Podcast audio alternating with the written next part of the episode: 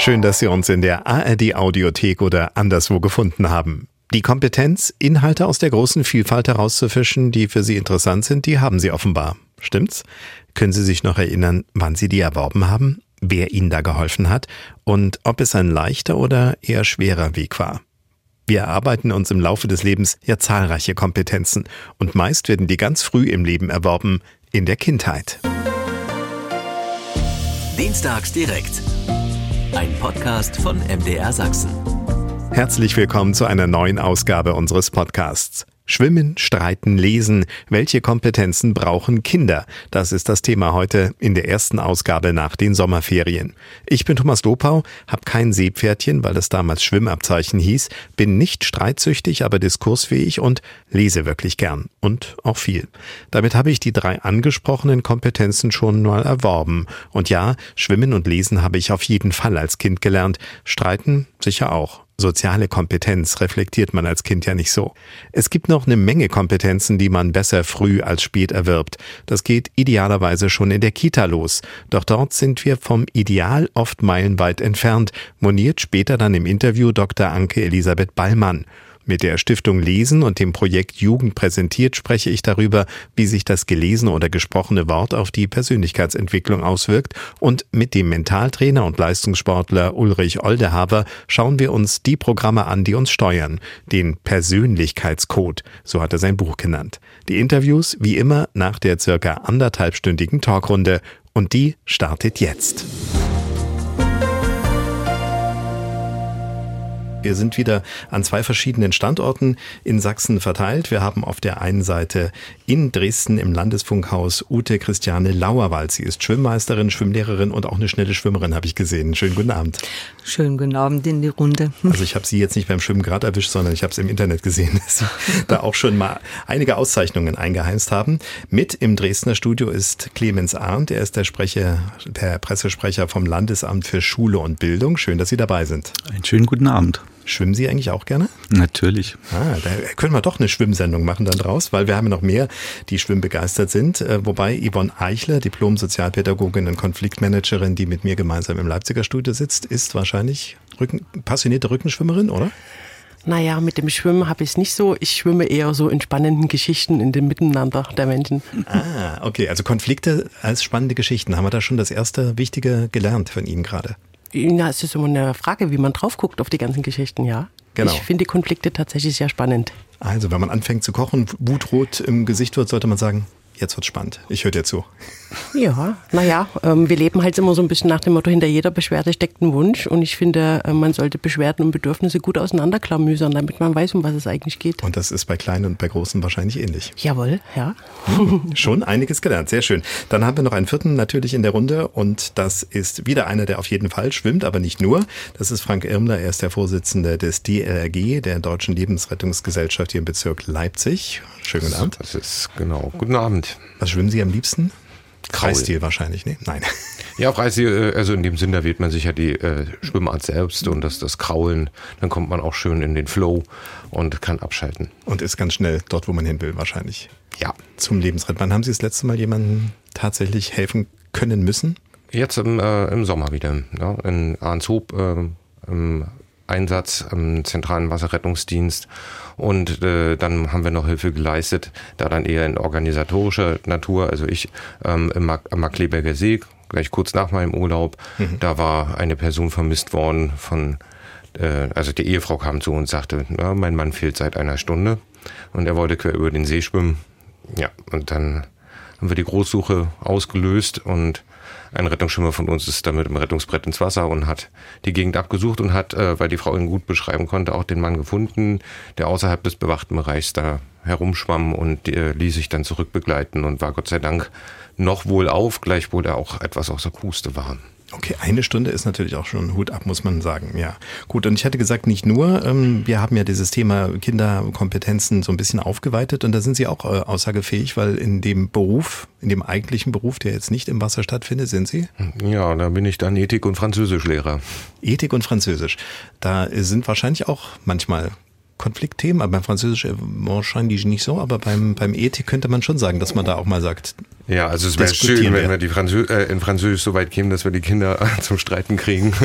Es klappt vielleicht auf dem Reklam-Gymnasium. Ähm, in meiner Regel, äh, also in, äh, in meinem Gymnasium in der Gerda-Taro-Schule, werden wir da äh, das Basisniveau erreichen. Da kommt es noch nicht zum Streiten, aber Medikunterricht natürlich. Also gerade dann in der Oberstufe, wo wir dann durchaus kontroverse Themen haben, wo ich auch eigentlich hin will in die Kontroversität und genau das dann ähm, auch probiere, die Kinder aufzuschließen und eben nicht nach dem Common Sense zu reden und äh, nicht das, was der Ethiklehrer hören will, ist das Richtige, sondern wir müssen diskutieren äh, und bereit sein, ähm, die Gründe zu ergründen, die hinter unseren Vorurteilen oder unseren vorläufigen Urteilen, sage ich immer, oder hinter unseren Meinungen stecken.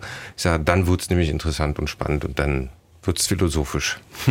Gut. Ähm, Herr Arndt, wenn Sie das äh, so zuhören als Pressesprecher vom Landesamt für Schule und Bildung, äh, so ist es gemeint. Ne? Ein Lehrplan ist ein Lehrplan, ist ein Plan, aber der muss mit Leben erfüllt werden, richtig? Das ist richtig. Äh, ich muss aber äh, gestehen, dass ich natürlich heute nicht nur als Pressesprecher hier bin, sondern ich bin natürlich auch Lehrer von Haus aus und äh, habe da auch meine Erfahrung gemacht an der Stelle. Und Sie haben natürlich recht, der Lehrplan äh, ist, hat natürlich schon ein gewisses Potenzial, aber er muss mit Leben gefüllt werden an der Stelle. Ähm, es ist ja so, dass wir äh, im sächsischen Lehrplan an der Stelle ja auch in der Zielformulierung, so lernen es alle Referendare im Freistaat Sachsen immer drei Ziele verfolgen mit, unter, mit unserem Unterricht. Das sind die, der Wissenserwerb, Kompetenzerwerb und natürlich auch die Werteorientierung. Die drei müssen immer in dem Unterricht, in Unterrichtsstunden natürlich auch äh, vorhanden sein. Ja, und das ist dann die Kunst der Lehrkräfte, das äh, mit den bestimmten Themen auch gut zu verpacken und äh, äh, den Schülern sozusagen angedeihen zu lassen. Da frage ich jetzt gleich nochmal nach. Kompetenzerwerb war in der Mitte. Also auf der einen Seite Wissensvermitteln, Kompetenzerwerb, was war das dritte? Und Werteorientierung. Werteorientierung. Das Aber alle drei sollten schon gleichwertig äh, auch bedacht sein an der Stelle, ja, dass man halt immer schaut, ähm, dass wir sicherlich also kompetenzorientiert unterrichten und wegkommen von diesem trägen Wissen. Ja, wir kennen alle noch das wie es früher mal war. Wir mussten irgendwelche Daten auswendig lernen und all die Dinge, aber das, darum geht es ja am Ende nicht mehr, ne? sondern wir müssen natürlich gucken, wie können wir dieses Wissen, was wir dort äh, haben, auch äh, in neue Situationen transferieren. Wie können wir quasi ähm, mit dem bereits erworbenen Wissen auch neue Probleme lösen. Das ist ein ganz, ganz wichtiger, wichtiger Faktor an der Stelle, genau. Das war auch ein Grund, warum ich mir gedacht habe, äh, das sollten wir uns mal in den Mittelpunkt holen, nämlich weil ich, äh, ändert sich da vielleicht auch ein bisschen was. Jetzt habe ich ja mit Frau Lauerwald auch äh, jemanden in der Runde, der ähnlich wie ich so ein bisschen mit grauen Schläfen unterwegs ist. Darf man das so sagen? Ja, ne? Die sind schon ein bisschen hier auf dieser Welt, richtig? Doch, kann man so sagen. Aber ich weiß auch, dass Sie viel mit jungen Menschen zusammenarbeiten, wenn Sie äh, als Schwimmlehrerin unterwegs sind, logischerweise. Ne? Schwimmen lernen in der Regel junge Menschen ganz oft. Und Sie sind natürlich auch, was den Wettkampf angeht, Sie haben ja auch ehrenamtlich mit dem DLRG zu tun. Vielleicht können Sie da mal erzählen, wie da so Ihre, Ihre Erlebnisse mit den jungen Leuten sind, mit denen Sie arbeiten. Also äh, Kinder sind erstmal sehr interessiert und wissbegierig beim Schwimm Schwimmlernen äh, und äh, freuen sich außerordentlich, wenn sie es dann geschafft haben. Also ich glaube, da die sind von Natur aus äh, gewillt, dazu zu lernen. Und ja, und im Verein bei der DLAG betreue ich Wettkampfgruppen und bin da auch sehr glücklich, äh, wunderbare junge Menschen um mich zu haben, die Ziele haben, die auch ihre Ziele verfolgen und ja, auch mal sich durchbeißen, wenn es mal hart ist. Und ich denke, das lernen sie äh, sowohl für den Sport, aber auch fürs Leben. Hm. Und insofern denke ich, dass Vereine da einen großen Beitrag leisten, die Kinder aufs Leben vorzubereiten, äh, äh, ihnen soziale Kompetenzen zu vermitteln. Ja. Und äh, ja, also ich bin da ganz glücklich mit den jungen Menschen, die um mich sind. Und das macht mir sehr viel Mut, dass ja, Da würde ich gerne einhaken, den, den Mut nämlich. Ähm, hat sich das über die Jahre verändert oder sagen Sie, nee, eigentlich sind die jungen Leute im Prinzip immer ähnlich. Die haben ähnliche Werte, die haben ähnliche Vorstellungen, die haben ähnlichen Biss. Oder haben Sie da auch schon gesehen, dass sich da in, über die Jahre und Jahrzehnte vielleicht Veränderungen eingestellt haben?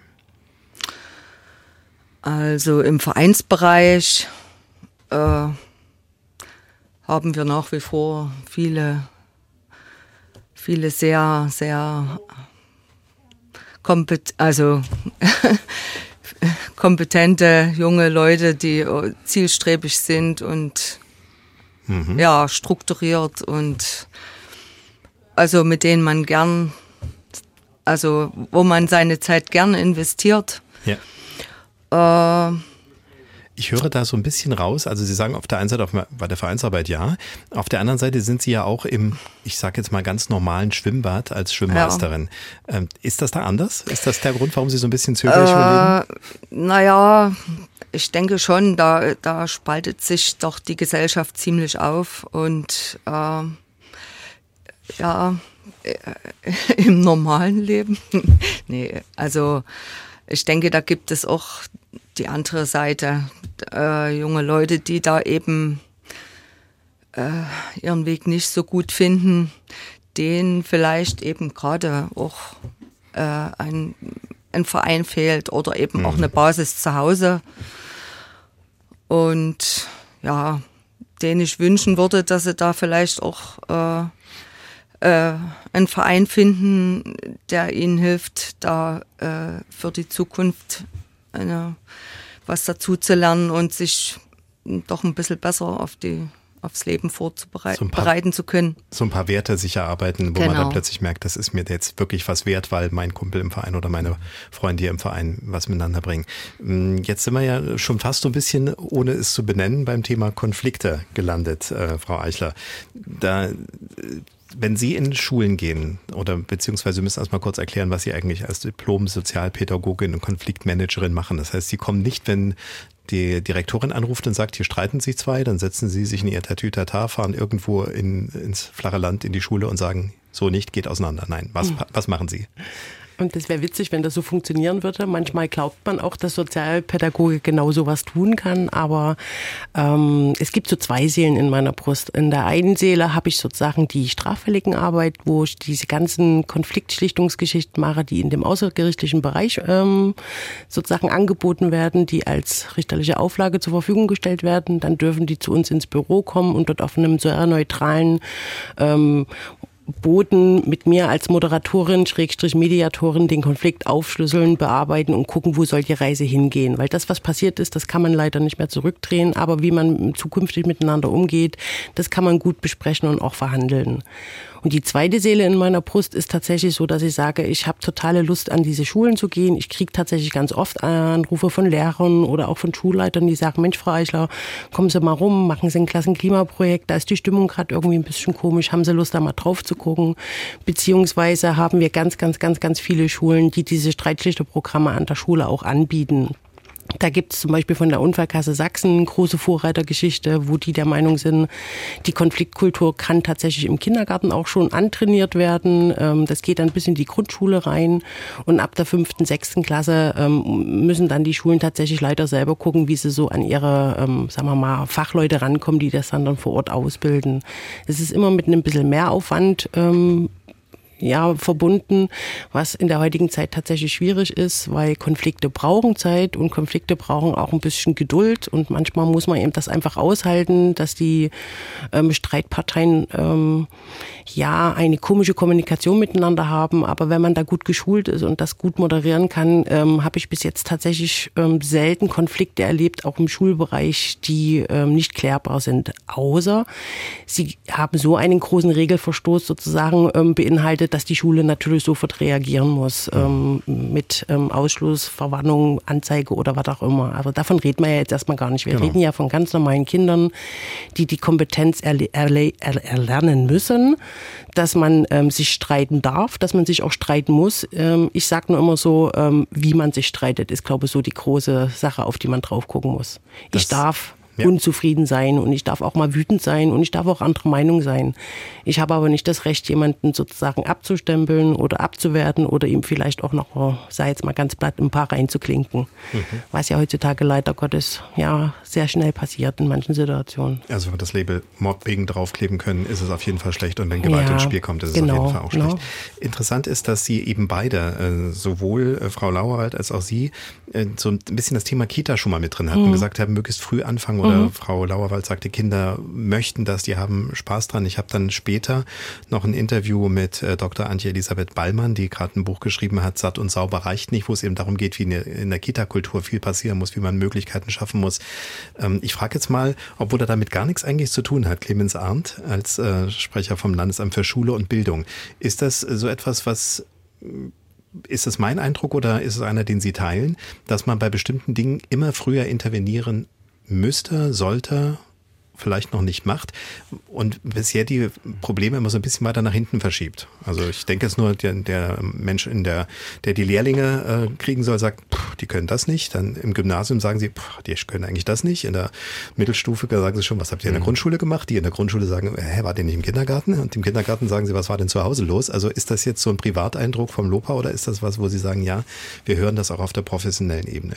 Das kann ich quasi so auch bestätigen. Also vor allen Dingen gerade den Übergang von Kita zu Grundschule äh, ist genau diese Diskussion, die wir auch aus der äh, Berufsbildung haben, natürlich auch da, dass man natürlich sagt, oh, was ist denn jetzt da in der Kita schiefgelaufen oder warum ist, die, ist es so schwer, da auch wirklich ähm, ähm, auch in Erfahrung zu bringen, was es dort im Vorfeld auch gelaufen ist an der Stelle. Und ja, aber ich denke, dass äh, das ist einfach auch eine Sache, die sich ähm, einfach durch die Zeit vielleicht auch ergibt, dass wir einfach davon ausgehen müssen, Kindheit verändert sich.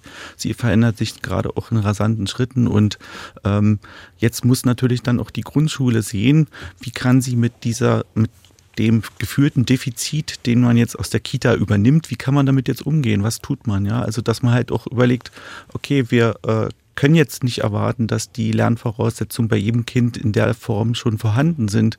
Und wo müssen wir jetzt vielleicht gegebenenfalls als Schule auch überlegen, was äh, tun wir dafür, dass wir erstmal wirklich erstmal kind, alle Kinder irgendwo abholen und ähm, schauen, wie geht eine gute Integration in Grundschule?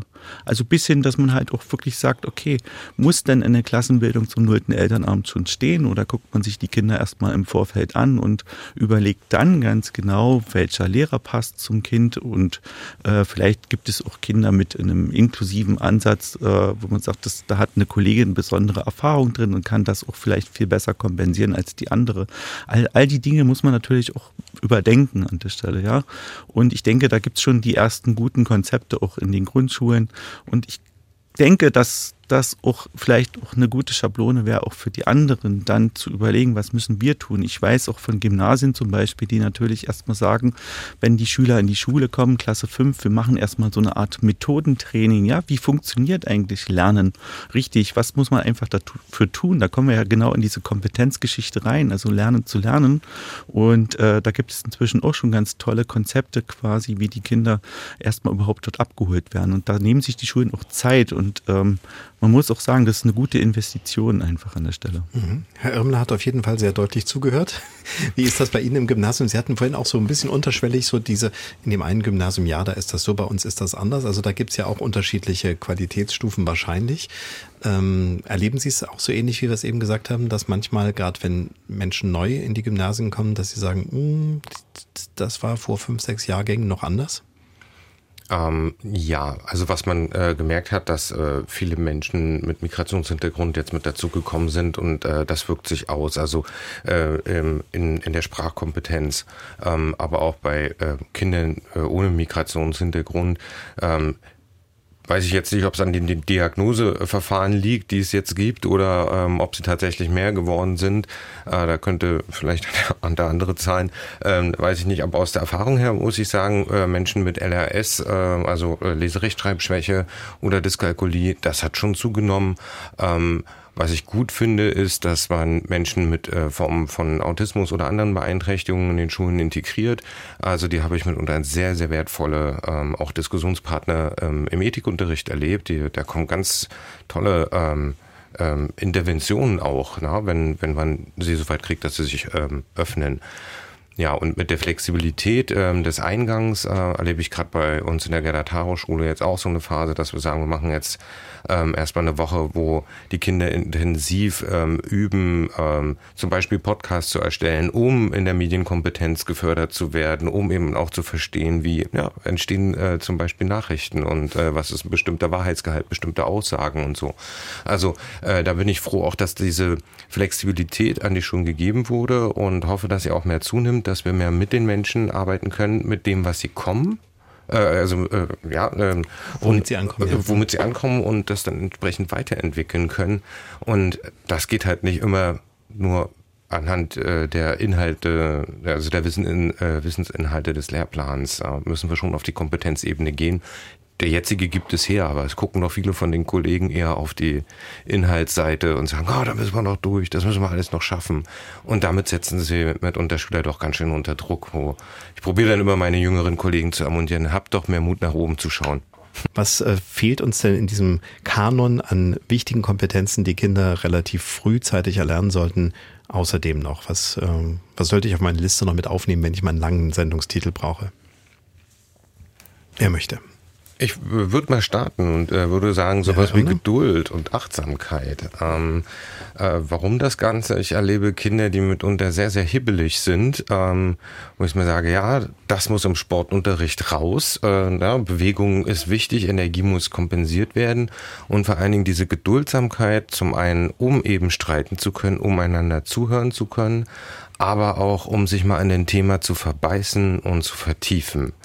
Ähm, und das gelingt natürlich am leichtesten, wenn wir nicht wissensorientiert in den Unterricht gehen, sondern wenn die Kinder ein Thema von sich aus anfangen zu entdecken.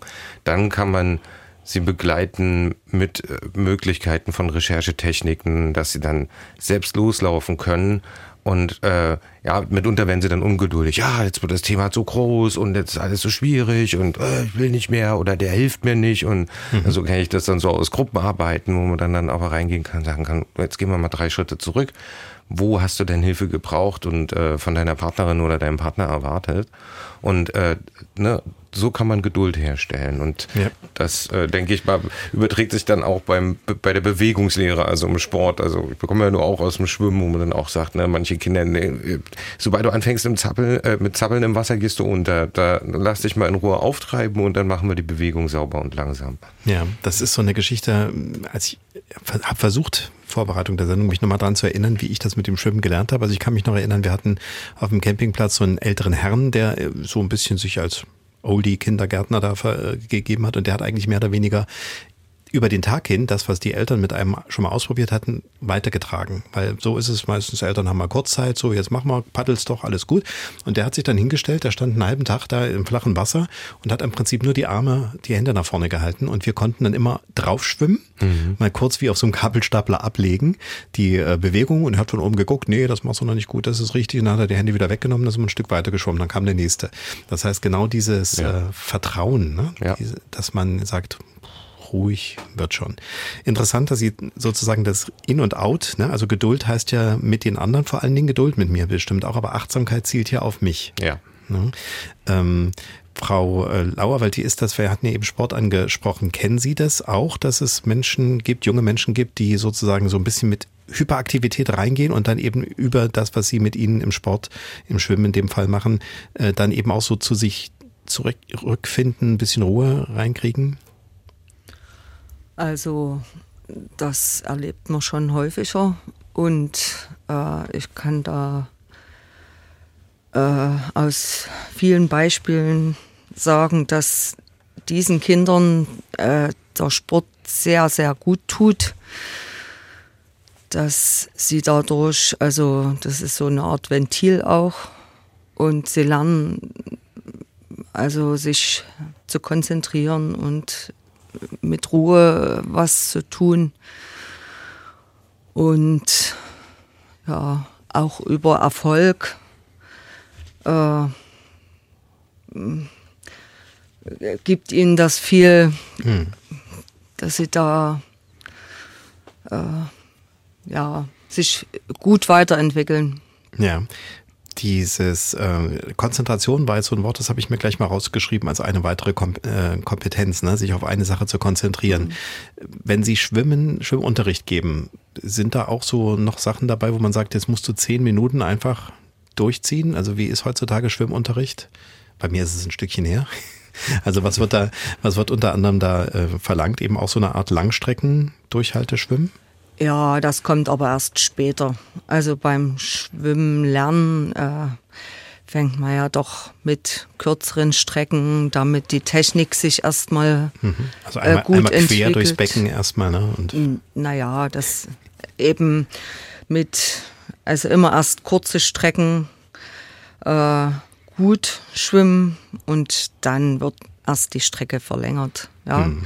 immer mit kleinen Schritten sich weiterarbeiten, vom Einfachen zum Schwierigen. Genau, und jetzt war ich ja bei diesen ja. etwas, ähm, ja, wie soll man sagen, Kindern, die, die nicht so sehr sich gerne auf eins konzentrieren, sondern schnell drei andere Sachen machen. Erleben Sie das dann auch, dass Sie sagen, ah nee, das will ich jetzt nicht mehr, jetzt will ich mal springen, jetzt will ich mal was anderes machen? Oder sind die dann schon dabei und sagen, nee, also wenn Frau Lauerwald das sagt, dann ziehe ich jetzt auch durch? Naja, also einen gewissen Respekt hat man schon, dass, äh, dass sie schon mittun, ähm, aber gut, man, man, gestaltet ja auch äh, so eine Stunde so, dass da von allem was dabei ist. Dass, also und, und beobachtet auch, wie die Konzentration äh, da ist. Äh, die sollen ja auch Freude an der Bewegung im Wasser erlernen. Ne? Und äh, ja, dann teile ich das schon so auf, dass da von allem was dabei ist und sie mhm. auch Freude dran haben. Sie hatten vorhin gesagt, dass Sie sozusagen in zwei Schwimmwelten unterwegs sind. Das eine ist eben, dass Sie als Schwimmmeisterin in Rheinsberg da äh, sind und auf der anderen Seite für die LRG in Niederes Elbtal da auch ehrenamtlich äh, Wettkampf aus äh, aus als Trainierin, ne? also Wettkampftrainings machen. Sie selber mhm sind ähm, ja auch als Lebensretterin unterwegs gewesen, aber auf jeden Fall in der Mannschaft mit dabei gewesen. Ne? Ich habe nämlich was gefunden, das war das, was ich vorhin gesehen habe, äh, 2019, wo sie in Italien einiges an Erfolgen nach Hause gebracht Na, haben. da war ich alleine, also habe Einzelstarts gehabt. Ich war auch 2022 in zur WM in Italien auch unterwegs. Okay. Da war ich auch als Einzelstarter. Ansonsten äh, bei deutschen Meisterschaften auch mit Staffeln. Also Sie sind schon schnell. Kann man schon sagen. Für mein Alter zumindest. ja, ja. Ich habe hier sowas gesehen wie Vizemeistertitel und äh, Europarekorde in ihrer Altersklasse auf jeden Fall dabei. Und ihre Tochter schwimmt auch, ist auch bei der, beim DLRG. Meine Tochter ist in der Nationalmannschaft beim Wasserrettung, also bei der DLRG. Mhm. Äh, ja, war auch schon sehr erfolgreich. Ist jetzt gerade in der Sportfördergruppe und. Schwimmen Sie auch mal gegeneinander? Jetzt nicht mehr. da habe ich keine Chance. Gut, aber äh, wie ist das so? Also, na klar, wenn man so ein Vorbild hat, wahrscheinlich kommt es dann von alleine. War es mehr so, dass Sie Ihre Bahn gezogen sind, die Tochter wollte einfach hinterher oder haben Sie sie ein bisschen geschoben? Jetzt, was dieses, diesen, diese Gier auf den Wettkampf, ich will das, angeht. Naja, also sind an, an sich überhaupt eine sportliche Familie. Da äh, ja, sind wir allgemein viel in Bewegung und ich bin auch, also ich komme eigentlich aus dem Schwimmen, also ich bin auch Schwimmtrainer mhm.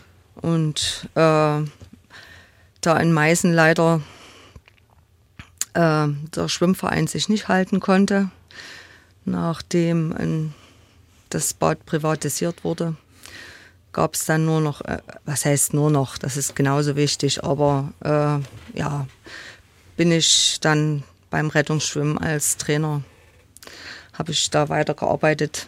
Mhm. Bei der Wettkampfmannschaft und äh, meine Tochter hat da eben auch mit angefangen und hat da auch viel Spaß dran gefunden und ja, hat sich das halt so entwickelt. Ist Ehrgeiz eigentlich auch eine Kompetenz, die sinnvoll ist? Ich denke schon. Okay, wir haben ein Jahr und bei ähm, Frau Eichler haben wir so ein, so ein Abwägen gerade gehabt. Ja, ähm, ich finde Ehrgeiz wichtig tatsächlich, aber an manchen Stellen ist er in meinen Augen tatsächlich auch unangebracht. Weil Ehrgeiz heißt, ich will was durchsetzen, ich will was durchkämpfen, ich will mich durchbeißen, ähm, ich will vielleicht auch Gewinner sein ähm, und ich merke, dass diese Kinder ähm, also Ehrgeiz kann man es bei allen Kindern gar nicht nennen, aber es gibt so unheimlich viele Kinder, die einfach nur noch so in diesem Ich-Dasein, ich, ich, ich, mhm. ich, ich und alles andere drumherum ist mir erstmal, ich sag's jetzt mal liebevoll, scheißegal. Ja. Und das fällt natürlich in manchen, ähm, bei manchen Situationen oder bei manchen Projekten einem einfach auf die Füße, weil die Kinder äh, nur noch an sich denken und nicht mehr bereit sind, eben Geduld zu haben, aufeinander aufzupassen, sich auch mal in den anderen hineinzuversetzen oder ähm, einfach auch mal zu sagen, ähm, ja, wir haben zwar jetzt nicht gewonnen, aber das, was wir hier zusammen erarbeitet haben und was wir uns zusammen geschaffen haben, ist doch genauso viel wert, als, als wenn wir jetzt hier, äh, sagen wir mal, einen Pokal kriegen würden oder was auch immer. Ich finde es aber wichtig, tatsächlich Sport und das soziale Miteinander in der Schule zu trennen, weil das für mich zwei unterschiedliche Komponenten sind. Ähm, Im Sport muss man ehrgeizig sein. Im Sport muss man auch manchmal ähm, so kämpfen und vielleicht auch mal jemanden links liegen lassen, damit man zu seinem Ziel kommt. Ja. Aber im sozialen Miteinander finde ich das manchmal schon sehr erschreckend, ähm, wie sehr da die Ellenbogen teilweise auch bei den Kindern schon ausgefahren werden. Hm. Ich äh, habe nämlich gerade noch mir dazu geschrieben, als ich Ehrgeiz hier notiert habe. Äh, früher haben wir immer sportlicher Ehrgeiz gesagt. Mhm. Man hat das Wort selten, glaube ich, direkt so verwendet. Meist hat man es mit sportlich kombiniert. Mhm. Ich habe mir jetzt gesunder Ehrgeiz hingeschrieben. Gehen Sie damit? Ja. Naja, gesund heißt ja, dass es allen gut geht, ne? Genau. Also, dass es sowas mhm. ist, wo mhm. man sagt, äh, dranbleiben, so ein, das Gegenteil von Verbissenheit. Also ja. quasi die, Vor, die, die positive Seite von Verbissenheit wäre eben noch ja. so eine Kompetenz. Naja, und wir haben es beim, beim Rettungsschwimmen, ähm, ist es ja eigentlich, das ist ja, funktioniert im Team, ne? Dass also, äh, äh, jemand alleine retten zu müssen, ist eine Katastrophe, ist wahnsinnig anstrengend, den dann noch zu versorgen. Also eigentlich arbeitet man ja als Rettungsschwimmerin und Rettungsschwimmer mit den anderen zusammen. Und da ist äh, Ehrgeiz dann noch eine ganz andere Sache, weil mhm. man muss irgendwie als Team vorankommen und sich dann auch auf andere einlassen, mhm. auf unterschiedliche Kompetenzen äh, und auch unterschiedliche Fähigkeiten. Und das, was ich in der Schule, ich bin ja dort mit geisteswissenschaftlichen oder einem sprachlichen Fach unterwegs ähm, und da erlebe ich schon, dass Schule äh, noch sehr stark die Kinder auf dem kognitiven Level fördern will und da wenig äh, auf den Ausgleich geachtet wird. Ich kann die Kollegen aus dem Sportverband unheimlich verstehen, also aus dem Sportlehrerverband, dass sie entsetzt waren über die Streichung äh, der Sport, äh, äh, der einen Sportunterrichtsstunde, dass es hier Schwierigkeiten gibt in Leipzig ähm, genug ähm, Schwimmhallenzeiten bekommen, äh, zu bekommen für die Kinder, weil eben dort auch Kinder gefördert werden, die ähm, in dem sportlichen Bereich unheimlich tolle Menschen äh, äh, sind und werden. Also äh, ich hatte zum Beispiel einen bei mir in der Rettungsschwimmgruppe, das muss ich immer erzählen, weil der war kognitiv ein bisschen einfacher gestrickt, wenn man es so sagen will. Aber der war als Rettungsschwimmer einfach so eine liebenswürdige Person und der war schnell, der war gut und der hat die Leute rausgeholt. Aber ich musste ihm äh, im Arnshoop und in Zingst immer sagen, nee, ja, Dänemark ist da hinten und du würdest es eventuell schaffen, aber wir lassen das heute. okay, ja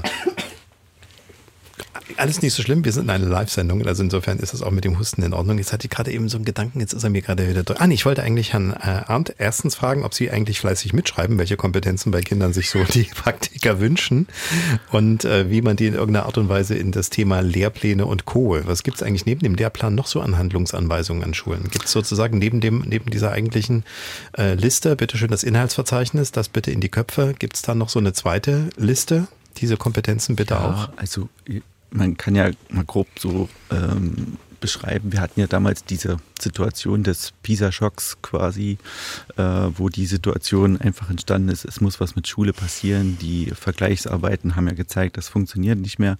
Und in dem Zusammenhang sind ja auch damals die äh, KMK-Bildungsstandard entstanden. Das sind sozusagen Ziele, also Kompetenzen, die so, äh, als Ziel formuliert sind, die Kinder in der Primarstufe, auch Sekundarstufe 1 äh, erfüllen sollten, vor allen Dingen in den Kernfächern Deutsch, Mathematik und in den naturwissenschaftlichen Fächern. Die sind Grundlage und darauf baut sich auch der sächsische Lehrplan an der Stelle auf. Also hier geht es tatsächlich nicht darum, dass wir hier wirklich den Inhalt, das Inhaltsverzeichnis auswendig lernen. Herr Irmler hat es vorhin schon gesagt, man muss auch am, manchmal auch den Mut haben, mal innezuhalten, Dinge vielleicht auch an der Stelle etwas äh, vertiefender zu bearbeiten arbeiten. Vielleicht kann man dafür aber andere Sachen etwas ähm, schneller schaffen.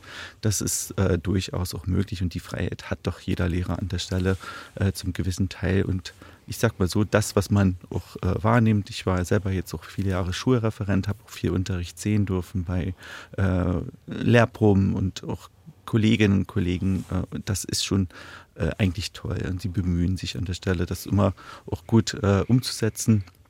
Ähm, und ja, Mhm. Ich hatte jetzt gerade, manchmal geht in meinem Kopf irgendwelche komischen Synapsenschaltungen los. Ich hatte gerade Eiskunstlauf im Kopf, wo man ja auch diese Technikprüfung auf der einen Seite hat und auf der anderen Seite aber eigentlich die künstlerische Seite bewertet. Ne? Und wenn man das eine nicht kann, dann kann man noch so schön aussehen, dann kriegt man es nicht hin. Wenn man aber eben natürlich nur die Technik hinbekommt, dann ist man auch wahrscheinlich nicht in den Medaillenrängen. Ähm, ist das so ein Bild, mit dem Sie was anfangen können, wo Sie sagen, ja, da müssen wir Schule eigentlich hinbewegen, dass wir sagen, die einen, die sind sehr stark in diesem kognitiven Wissens, die sind auch so, die werden später in solchen Berufen wahrscheinlich auch mal glücklich werden. Und dann gibt es eben welche, die, äh, wie es eben Herr Irmler gesagt hat, sagen, ach, Dänemark, das habe ich doch schon mal auf der Karte gesehen, das ist da drüben, da schwimme ich jetzt mal hin.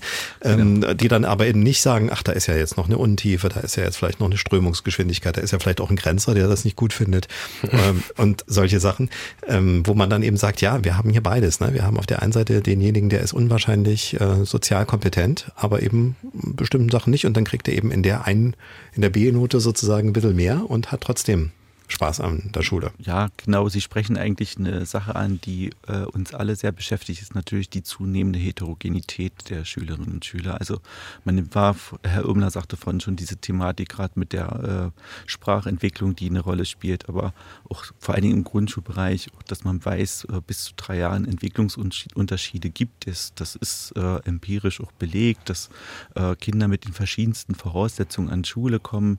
Und das ist genau die Herausforderung, die die Lehrer Lehrkräfte natürlich auch immer wieder vor die Frage stellt, wie kann ich meinen Unterricht so organisieren, dass ich eben nicht nur die Technik, sondern also nicht nur die äh, Technik und ko die kognitiven äh, Fähigkeiten, sondern auch natürlich die künstlerischen Fähigkeiten fördern kann, wie auch immer. Ich will es jetzt mal auf diesen Eiskunstlaufbild belassen, ne? aber, mhm. aber das ist genau die Schwierigkeit und ähm, dass man da an der Stelle mal guckt, wie kann man die Kinder gut abholen. Und ich denke, dass aber das äh, gerade im Kontext des Kompetenzerwerbs oder kompetenzorientierten Unterrichts zum Beispiel so ist, dass ja auch Aufgabenstellungen sehr variabel gestellt werden können, dass man einfach nicht ähm, zum Beispiel ich habe ein gutes Beispiel aus dem Unterricht, dass man einfach sagt äh, zu den Schülern in Klasse 2, sie kriegen einen Haufen an Wörtern äh, sozusagen präsentiert durch die Lehrkraft und jetzt sagt der Lehrer, nur ordne mal die Wörter. Aber er sagt nicht, wie sie ordnen sollen zum Beispiel. Und die Schüler fangen an. Und dann kommt genau das wieder zum Tragen. Was habe ich für ein Wissen? Was bringe ich für ein Wissen mit? Und wie fange ich die Wörter an zu ordnen? Der eine Schüler sagt, okay, ich habe am Anfang des Schuljahres mitbekommen, wir haben ein Alphabet. Ich sortiere die mal vielleicht nach dem Alphabet. Der andere Schüler ist schon ein Stück weiter und kann schon Wortarten, fängt sozusagen die Wörter nach Wortarten zu sortieren. Das ist total spannend. Da hat man erstmal schon mal einen ganz unterschiedlichen Ansatz. Und spannend wird es ja dann erst, wenn wir vom Ich zum Wir kommen kommen. Wir tauschen uns dann über unsere Ergebnisse aus und fangen an, darüber uns aus äh, zu reden. Warum hast du das so gemacht und warum so? Also da steckt ja auch viel Potenzial drin. Und das sind kleine Dinge, die schon den Unterricht an der Stelle sehr bereichern und auch den Schülern helfen, quasi dort ähm, von diesem trägen Wissen wegzukommen. Ja, dass man einfach auch Dinge sozusagen auch ganz anders noch betrachten kann. Ja, thinking outside the box sagt man immer so schön, ne? dass man nicht mal genau das, was jetzt vorgegeben ist.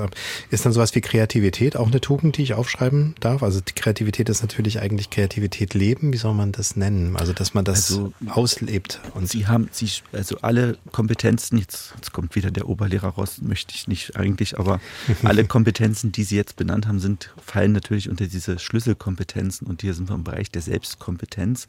Also Kreativität, Geduld, mhm. Fähigkeit, äh, konzentriert und diszipliniert zu arbeiten, all die Dinge sozusagen. Das sind Selbstkompetenzen, die natürlich jeder braucht. Ja, ja, Das ist völlig klar. Ich bin immer froh, wenn Oberlehrer in der Runde sind, dann kriege ich diese Karte nicht. Jetzt hatte sich ganz kurz schon Frau Eichler gemeldet und dann Herr Irmler nochmal ja, wie soll ich es denn nicht verpacken? Ähm, die Realität sieht ja tatsächlich ein bisschen anders aus. Ne? Wenn ich, mhm. ähm, sagen wir mal, relativ regelmäßig mit meinen Projekten, Klima, Klassenklimaprojekt, Schülerstreitschlichtung in Klassen unterwegs bin. Ich muss mal ganz kurz fragen, das ja? Klima äh, heißt aber nicht das Klima, was wir sonst immer besprechen, sondern nee, da geht es nee. um das... Äh, da geht es tatsächlich um das Klassenklima. Wie gehen wir mhm. miteinander mhm. um? Wie arbeiten wir miteinander? Wie meistern wir gemeinsam sozial- und erlebnispädagogische Aufgaben? Wie gehen wir damit um, dass wir vielleicht zusammen auch mal einen Fehler machen dürfen? Weil wenn man den Begriff Fehler, das das hat ja dieselben Buchstaben wie das Wörtchen Helfer ähm, umstellt. Ähm, da denke ich mir immer so, ähm, wir sind so, wir sind so, äh, auch in unserer Kommunikation immer so negativ. Ich finde das immer so schön, wenn man sagt, du hast gerade einen großartigen Helfer gehabt, schau doch mal, was du damit machen kannst. Aber nee, im Schulbereich reden wir immer sozusagen von Fehlern, du hast das nicht gemacht, du hast das nicht geschafft und so weiter und so fort. Aber jetzt äh, schwenke ich ein bisschen ab. Die Realität sieht ja tatsächlich ein bisschen anders aus. Ich komme manchmal mit meinen Klassenklimaprojekten, wo ich schöne Methoden mit habe, in Klassen, wo ungefähr 27, 28 Kinder sitzen. Unterschiedlichster Wissensstand, unterschiedliche Sprachkenntnisse, unterschiedliche Kulturen, ähm, unterschiedliche soziale Hintergründe. Und wenn man dort natürlich erstmal anfängt zu gucken, was macht uns denn als Klasse aus, warum dürfen wir denn auch alle so unterschiedlich sein und wo finden wir denn aber einen Konsens, komme ich bei mir sozusagen an meine Grenzen und denke mir so, Gott sei Dank darf ich immer im Team arbeiten. Ich darf mit einer Kollegin arbeiten, weil wenn ich tatsächlich auch in meiner Arbeit an meine Grenzen komme, habe ich immer einen Kollegen oder eine Kollegin, die diese Schwingung wahrnimmt und sofort sozusagen mit eingreifen kann. Und ein großer Wunsch, ich weiß, dass das ein Wunsch ist, den erzähle ich aber schon seit zehn Jahren. Ich würde mir so sehr wünschen, dass die Klasse Klassen einfach ein bisschen kleiner sind, dass wir wirklich bei 20, 21 aufhören und dass die Lehrer als Tandem arbeiten dürfen, dass die einfach die Chance haben, so auf die ganzen verschiedenen Bedürfnisse und Individualisten, die wir in diesem Klassensystem haben, auch eingehen können. Und das geht manchmal nicht, weil eben so verschiedene Rahmenbedingungen einfach eben nicht gegeben sind, verschiedene Bildungsaufträge vermittelt werden müssen und so weiter und so fort. Wir haben uns mal mit Lehrern die Mühe gemacht, weil die so an ihre Grenzen gekommen sind, mal zu gucken, was ein Lehrer tatsächlich heutzutage alles für Aufgaben hat. Ja, wir haben alles aufgeschrieben, was ging, aber wir sind auf 108 Aufgaben gekommen. Mhm.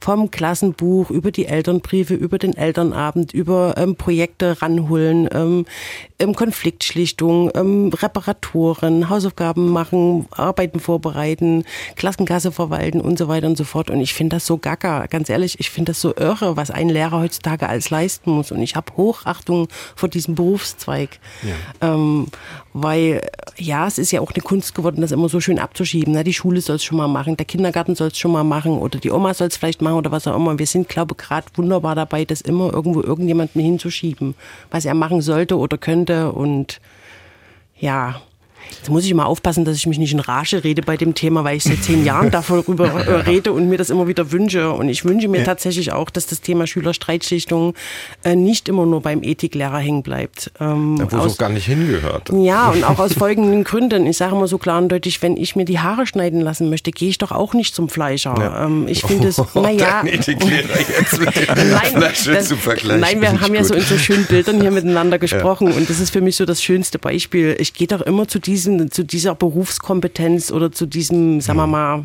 Steckenpferd. Ja. Ich, ich erkläre das auch manchmal aber noch mal der, ganz. Aber der Friseur ist gerade im Amt und stempelt nach dem äh, Bild, was Sie jetzt ja, gebracht haben. Nein, das stimmt ja nicht. Aber wie gesagt, ich sag mal, ähm, wir haben ja so ganz viele Themen, die wir heutzutage bedienen müssen. Von der Medienkompetenz über die soziale Kompetenz, über das Mobbing, über das Klassenklimaprojekt, über der grüne Garten, der grüne Daumen, der Sport und bla. Ähm, wo ich immer sage, ähm, warum muss denn ein Pädagoge alles bedienen können und auch in jedem Thema ein Meister sein? Das ist doch verrückt. Sowas gibt's doch gar nicht. Und ich sage immer das so schön, wir sprechen mal weiter in Bildern. Es gibt für den normalen Schnupfen gibt es den Hausarzt. Und der Hausarzt ist sozusagen verpflichtet oder hat die Verantwortung, ähm, sämtliche Professionalitäten in seinem Bereich zu haben. Der hat einen Urologen, der hat einen Kieferorthopäden, der hat einen Frauenarzt, der hat einen Onkologen und so weiter und so fort. Und ich denke mir so manchmal so, warum ist es denn nicht in Ordnung, dass man A als Tandem arbeitet? Warum ist es nicht in Ordnung, dass man sich immer mehr sozusagen Professionen auch reinholt in diese, in diese ganzen Einrichtungen? Selbst beim Schwimmen ähm, muss man einfach gucken, dass das nicht immer alles nur auf dem Schwimmlehrer hängen bleibt. Da gibt es ja tausend Sachen, die man alle im Blick haben muss. Genau. Ich habe äh, die ganze Zeit schon immer überlegt, wann kommt mein Satz, dieser, dieses afrikanische Sprichwort, es braucht ein Dorf, um mein Kind zu erziehen, ist immer an dieser Stelle. Ähm, ich würde ganz, ganz kurz, ohne jetzt Ihren ähm, Enthusiasmus bremsen zu wollen, nur mal fragen bei Stefan Wiegand aus unserer Dienstagsdirektredaktion, der die ganze Zeit nämlich mitverfolgt hat, wie unsere Hörerinnen und Hörer äh, die Sendung bisher bewerten oder was sie für Eindrücke haben. Gibt es ganz kurz zusammengefasst, so in zwei, drei Minuten etwas, äh, wo man sagen kann, was ist das Stimmungsbild? Wir machen es nachher dann nochmal ausführlicher. Na, ich bringe das Dorf mit. Mhm. Und zwar gibt es so eins, zwei, drei, vier, fünf, sechs Punkte, die sich unter den Anrufern immer so ein bisschen die, die, den Hörer in die Hand gegeben haben. Und zwar ist das eine ist so dieses äh, Bewegen, Grenzen testen, sich körperlich aktiv einzubringen, dort so eine, so eine Unterstützung, eine Trainerfunktion irgendwie so mit zu etablieren. Das nächste, das sind so Handarbeiten, Lebensmittel, Gartenbau, mal was kochen können, was eigenes. Das nächste ist, gehört so in die Kategorie Menschen treffen, Reisen, Horizonterweiterung. Das hat beispielsweise uns eine Hörerin aus Chemnitz geschrieben. Und das nächste ist lesen, lesen, lesen. Und eine kleine Einschränkung gibt's dazu noch. Das ähm, wurde auch immer deutlich am Telefon. Allerdings auch Klassiker, um so ein Gefühl für Sprache und für Rhythmus und sowas zu bekommen. Und dann, ich weiß nicht, ob das in der Sendung, ob ich das unter den Kopfhörern nicht ganz so mitbekommen habe.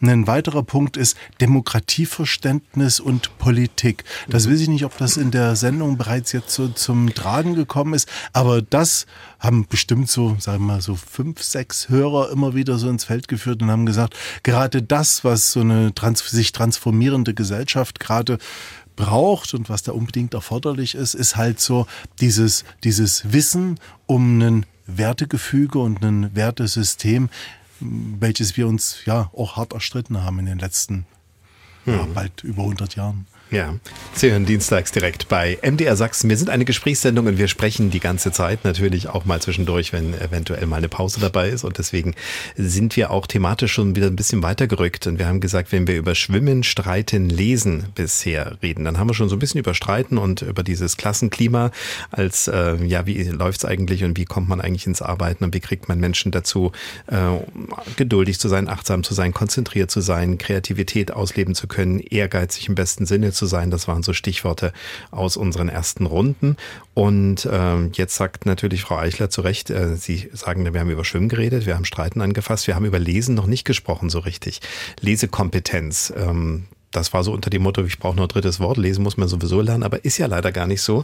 Ich habe vorhin nochmal geschaut, ähm, es gab ja vor kurzem nicht nur den PISA-Test, sondern auch die IGLO-Studie, die ist ja garantiert allen, die im äh, Umfeld von Pädagogik sind, noch ein Begriff, wo es eben heißt, dass äh, Schülerinnen und Schüler der vierten Klasse im internationalen Vergleich gar nicht so gut bei der Lesekompetenz wegkommen und dass äh, jedes vierte Kind, was die Grundschule verlässt, nicht ausreichend lesen kann.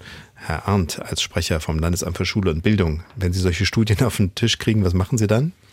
Äh, Krankschreibung beantragen? Oder? Nein, nein. Äh, grundsätzlich äh, Vergleichsstudien sind ja wichtig, dass wir einfach auch schauen, wo müssen wir äh, natürlich gucken. Also äh, genau so läuft ja auch äh, zum Beispiel Qualitätsmanagement, ne? dass wir halt auch evaluieren müssen, wo müssen wir ran. Und ich denke, dass, dass diese ganze Thematik, wie muss Unterricht sich verändern, dass wir auch wirklich jeden Schüler mitbekommen, das äh, ist ja auch gerade momentan in Sachsen ein großes Thema.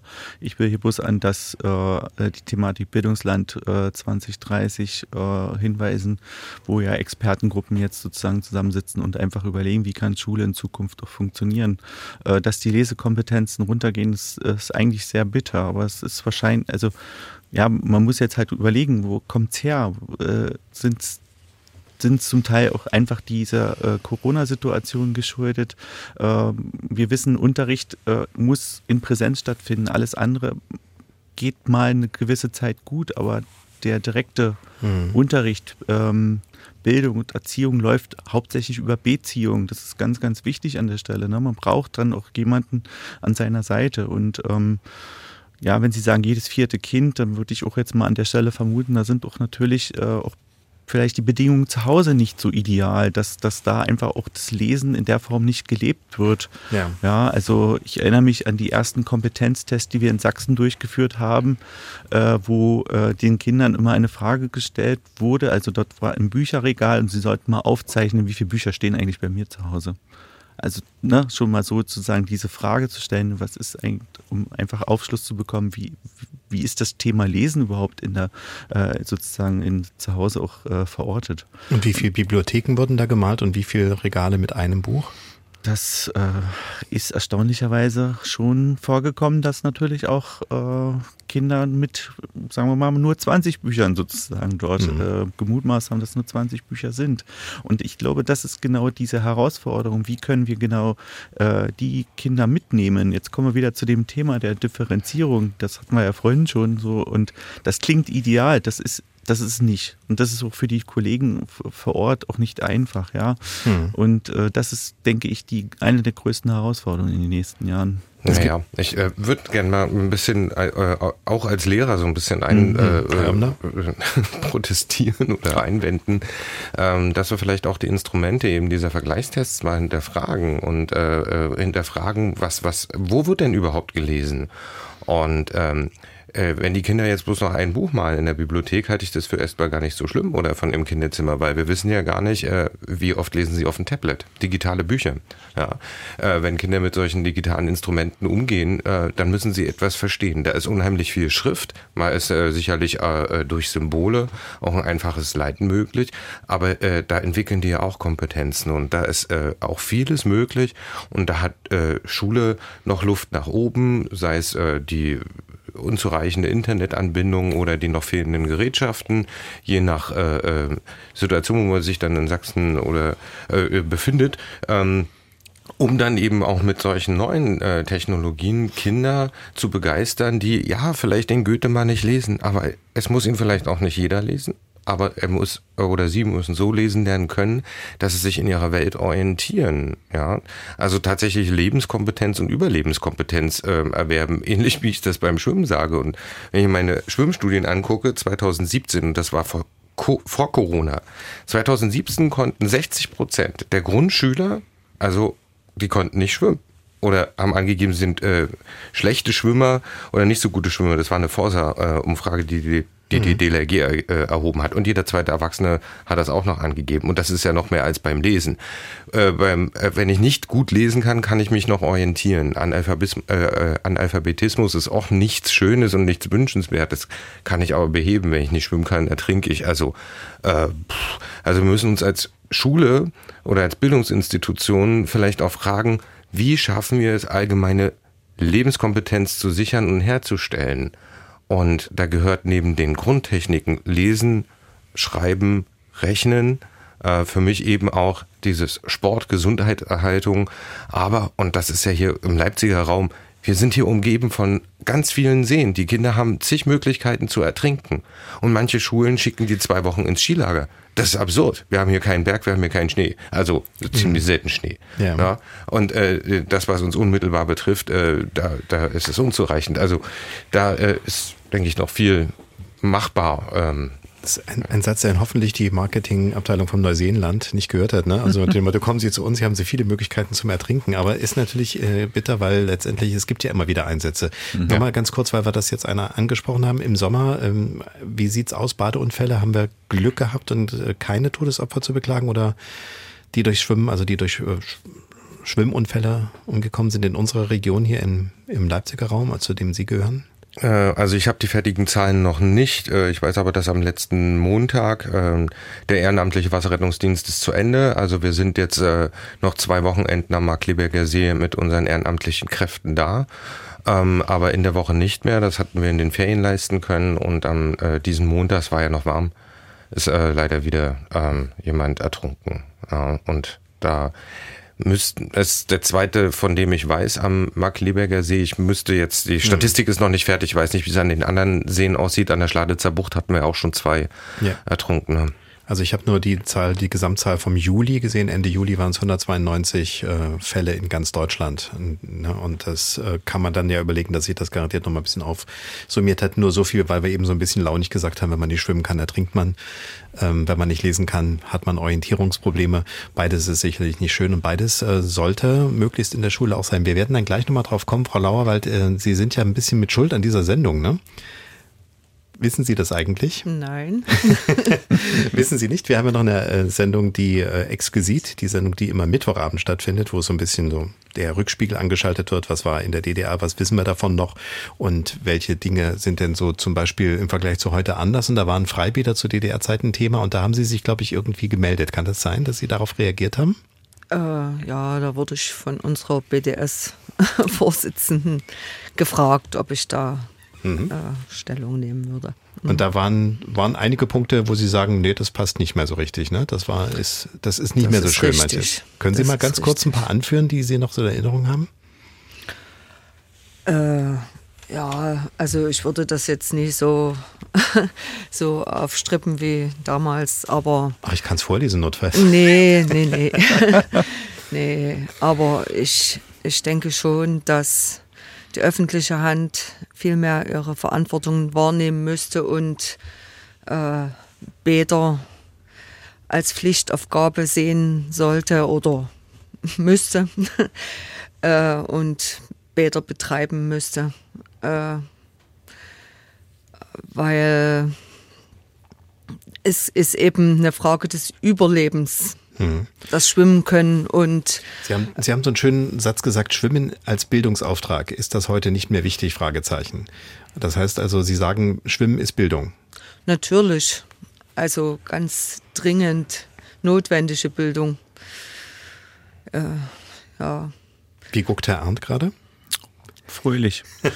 äh, denn ich hatte heute da nochmal im Vorfeld in den Lehrplan reingeschaut äh, zum Thema Schwimmen und da steht genau das auch nochmal drin, ne? Dieser, gerade das, das, auch dieses, ähm, ja, diese Kompetenz und diese Lebensgefährlichkeit irgendwie des Schwimmens sozusagen, dass man natürlich da auch ähm, quasi ähm, gegenwirkt. Deswegen hat der Schwimmunterricht natürlich schon eine besondere Rolle.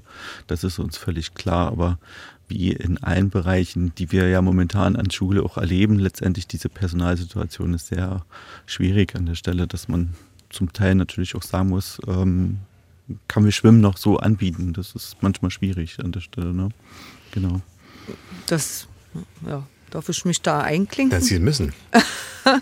ich bitte also äh, ja, die Personalsituation ist sicherlich die eine Seite, aber eben äh, die äh, teilweise fehlenden Bäder sind mhm. die nächste. Genau. Das ist, ist das nächste Problem. Äh, und ja, äh, die häufige Priva Privatisierung von Bädern oder auch äh, Bäder, die Vereinen Bet zum Betreiben übergeben werden, äh, das sind an sich naja, das ist schon unsäglich, weil, weil äh, Vereine sind damit eigentlich überfordert. Ja. Die können das nicht richten. Und äh, das Privatisieren äh, bringt zum einen, äh, äh, dass der Beruf des Schwimmmeisters oder der Fachkraft für Bäderbetriebe äh, nicht mehr so attraktiv wird, dass junge Leute diesen Beruf häufig nicht ergreifen, weil äh, es wird schlecht bezahlt. Es äh, die, naja, die Arbeitszeitregelungen sind oftmals nicht so, wie hm. sie im öffentlichen Dienst sind. Ja, und ja. dann fehlen die Fachkräfte. Genau. Und aus diesen Gründen mhm. werden teilweise Bäder geschlossen. Ja, ich weiß auch noch, als wir miteinander sprachen, ob Sie in die Sendung kommen können, war ja erstmal dieses Moment, mal stehe ich da noch am Beckenrand, also bin ich da eigentlich noch im Job. Das bedeutet schon, na klar, auch wenn es dunkel draußen ist und die Schwimmhalle ist noch auf, dann müssen Sie ja auch da sein. Und dann ist ja noch dieser Teil der Verantwortung. Ne? Und wenn Sie gesagt haben, manchmal hat man die Autorität, manchmal hat man sie vielleicht auch nicht mehr, oder? Äh, das kommt sicherlich an, wo man tätig ist, äh, regional sehr unterschiedlich. Also ich habe das Glück, dass in dem Bad, wo ich derzeit tätig bin, das doch recht gesittet zugeht, gesittet zugeht dass das ja, mhm. eigentlich eine sehr angenehme Atmosphäre herrscht. Also keine Berliner Verhältnisse, um das wenigstens genau, einmal angesprochen äh, zu haben. Ich denke, in Großstädten ist die Situation eine ganz andere und ich muss zugeben, da möchte ich in diesem Beruf nicht arbeiten. Ja, das mhm. kann ich nur bestätigen. Also meine äh, Rettungsschwimmerinnen und Rettungsschwimmer, was die ähm, Vereine erzählt haben, was sie für unschöne Szenen am Markleberger See hatten, wo wir auch gesagt haben, ey, wir sind kein Sicherheitspersonal und wir sind nicht die Polizei und selbst die muss man nicht beleidigen, sexuell äh, äh irgendwelche übergriffigen Kommentare machen. Also wir haben dieses Jahr dort an den Seen äh, mit den Rettungsschwimmern, die ehrenamtlich dort sind, die auch junge, engagierte Leute sind, Situationen gehabt, wo ich sage, wenn das so weitergeht, wird das Ehrenamt hier keiner mehr machen. Mhm. Äh, also da, äh, das hat nicht mal was mit Streitkompetenz zu tun. Oh. Das ist pure Boswilligkeit irgendwie gewesen. Okay, kann man das irgendwie ähm, zuordnen? Kann man sagen, äh, welche, aus welchen Gruppen kommen solche Angriffe?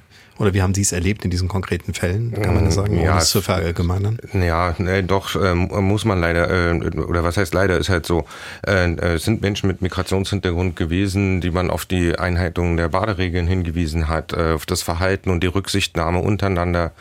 Äh, und allein dafür ähm, wurden dann die Jugendlichen dann angepöbelt von durchaus äh, ja, auch jungen Erwachsenen, aber Jugendlichen, die älter waren, ne, als mhm. die Rettungsschwimmer, die dort eingesetzt waren. Und das ja, äh, hat äh, zugesetzt und äh, wir werden uns mit der Stadt Markleberg da auch beraten, wie wir da in Zukunft weiter mit umgehen.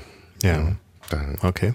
Äh, wir sind ja miteinander ins Gespräch gekommen, als es äh, für ein, ein, ein Programmpunkt hier beim MDR Sachsen darum ging, dass äh, technisch besser ausgestattet ist. Jetzt gerade gab es neue Boote am Wochenende ja. für die DLRG. Es gab am Magdeberger See, von dem Sie eben sprachen, Signalisierung, also sowas ähnliches wie so eine Notrufsäule an der Autobahn, stelle ich es mir vor, so vom Die sind da, die sind aktiv und ja. äh, tatsächlich am Sonntag ist äh, der erste Mensch durch einen Notruf, der über so eine äh, Säule abgesetzt wurde, gerettet gerettet worden. Das nicht von uns, sondern von der Feuerwehr, weil wir waren ja an dem Ta äh, nee, um die Uhrzeit noch nicht in Dienst. Das war mhm. einer, der früh schwimmen gegangen ist und im See die Orientierung verloren hat. Ich nehme an, der hatte bestimmt eine eingeschliffene Schwimmbrille und dann ist die verloren gegangen oder irgendwie was. Mhm. Er wusste jedenfalls nicht mehr, wohin schwimmen soll.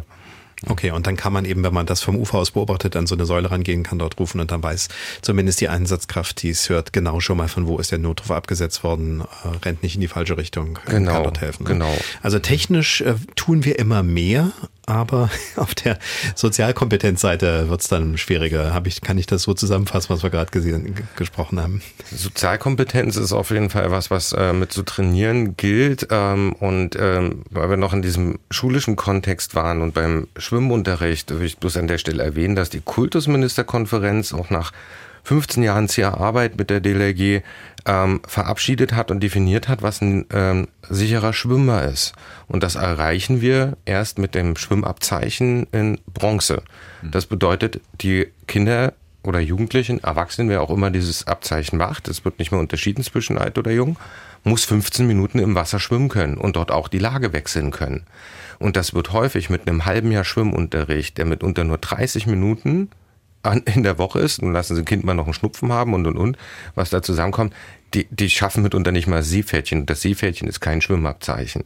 Also da ist Luft nach oben und Personalmangel, ähm, ich glaube, das kann man ausgleichen. Da kann man Kooperation finden, eben mit Wasserwacht, DLRG und ähm, anderen. Und äh, andere Sicherheiten dann da äh, mit herstellen und eben das Überleben von Menschen sichern. Hm. Wir hatten eben ein Stichwort, ähm, Ehrenamt kam ziemlich oft vor.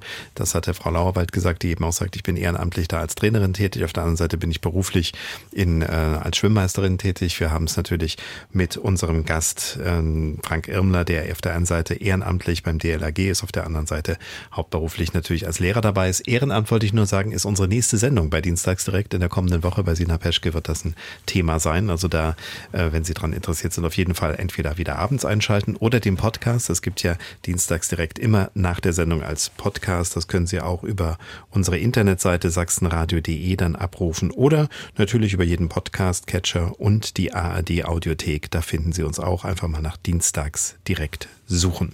Am besten gleich abonnieren, dann verpassen Sie keine Folge. Und wenn ich schon mal so eine Art Werbeblock einblende, in 14 Tagen sind wir mit der Sendung dann auch vor Ort.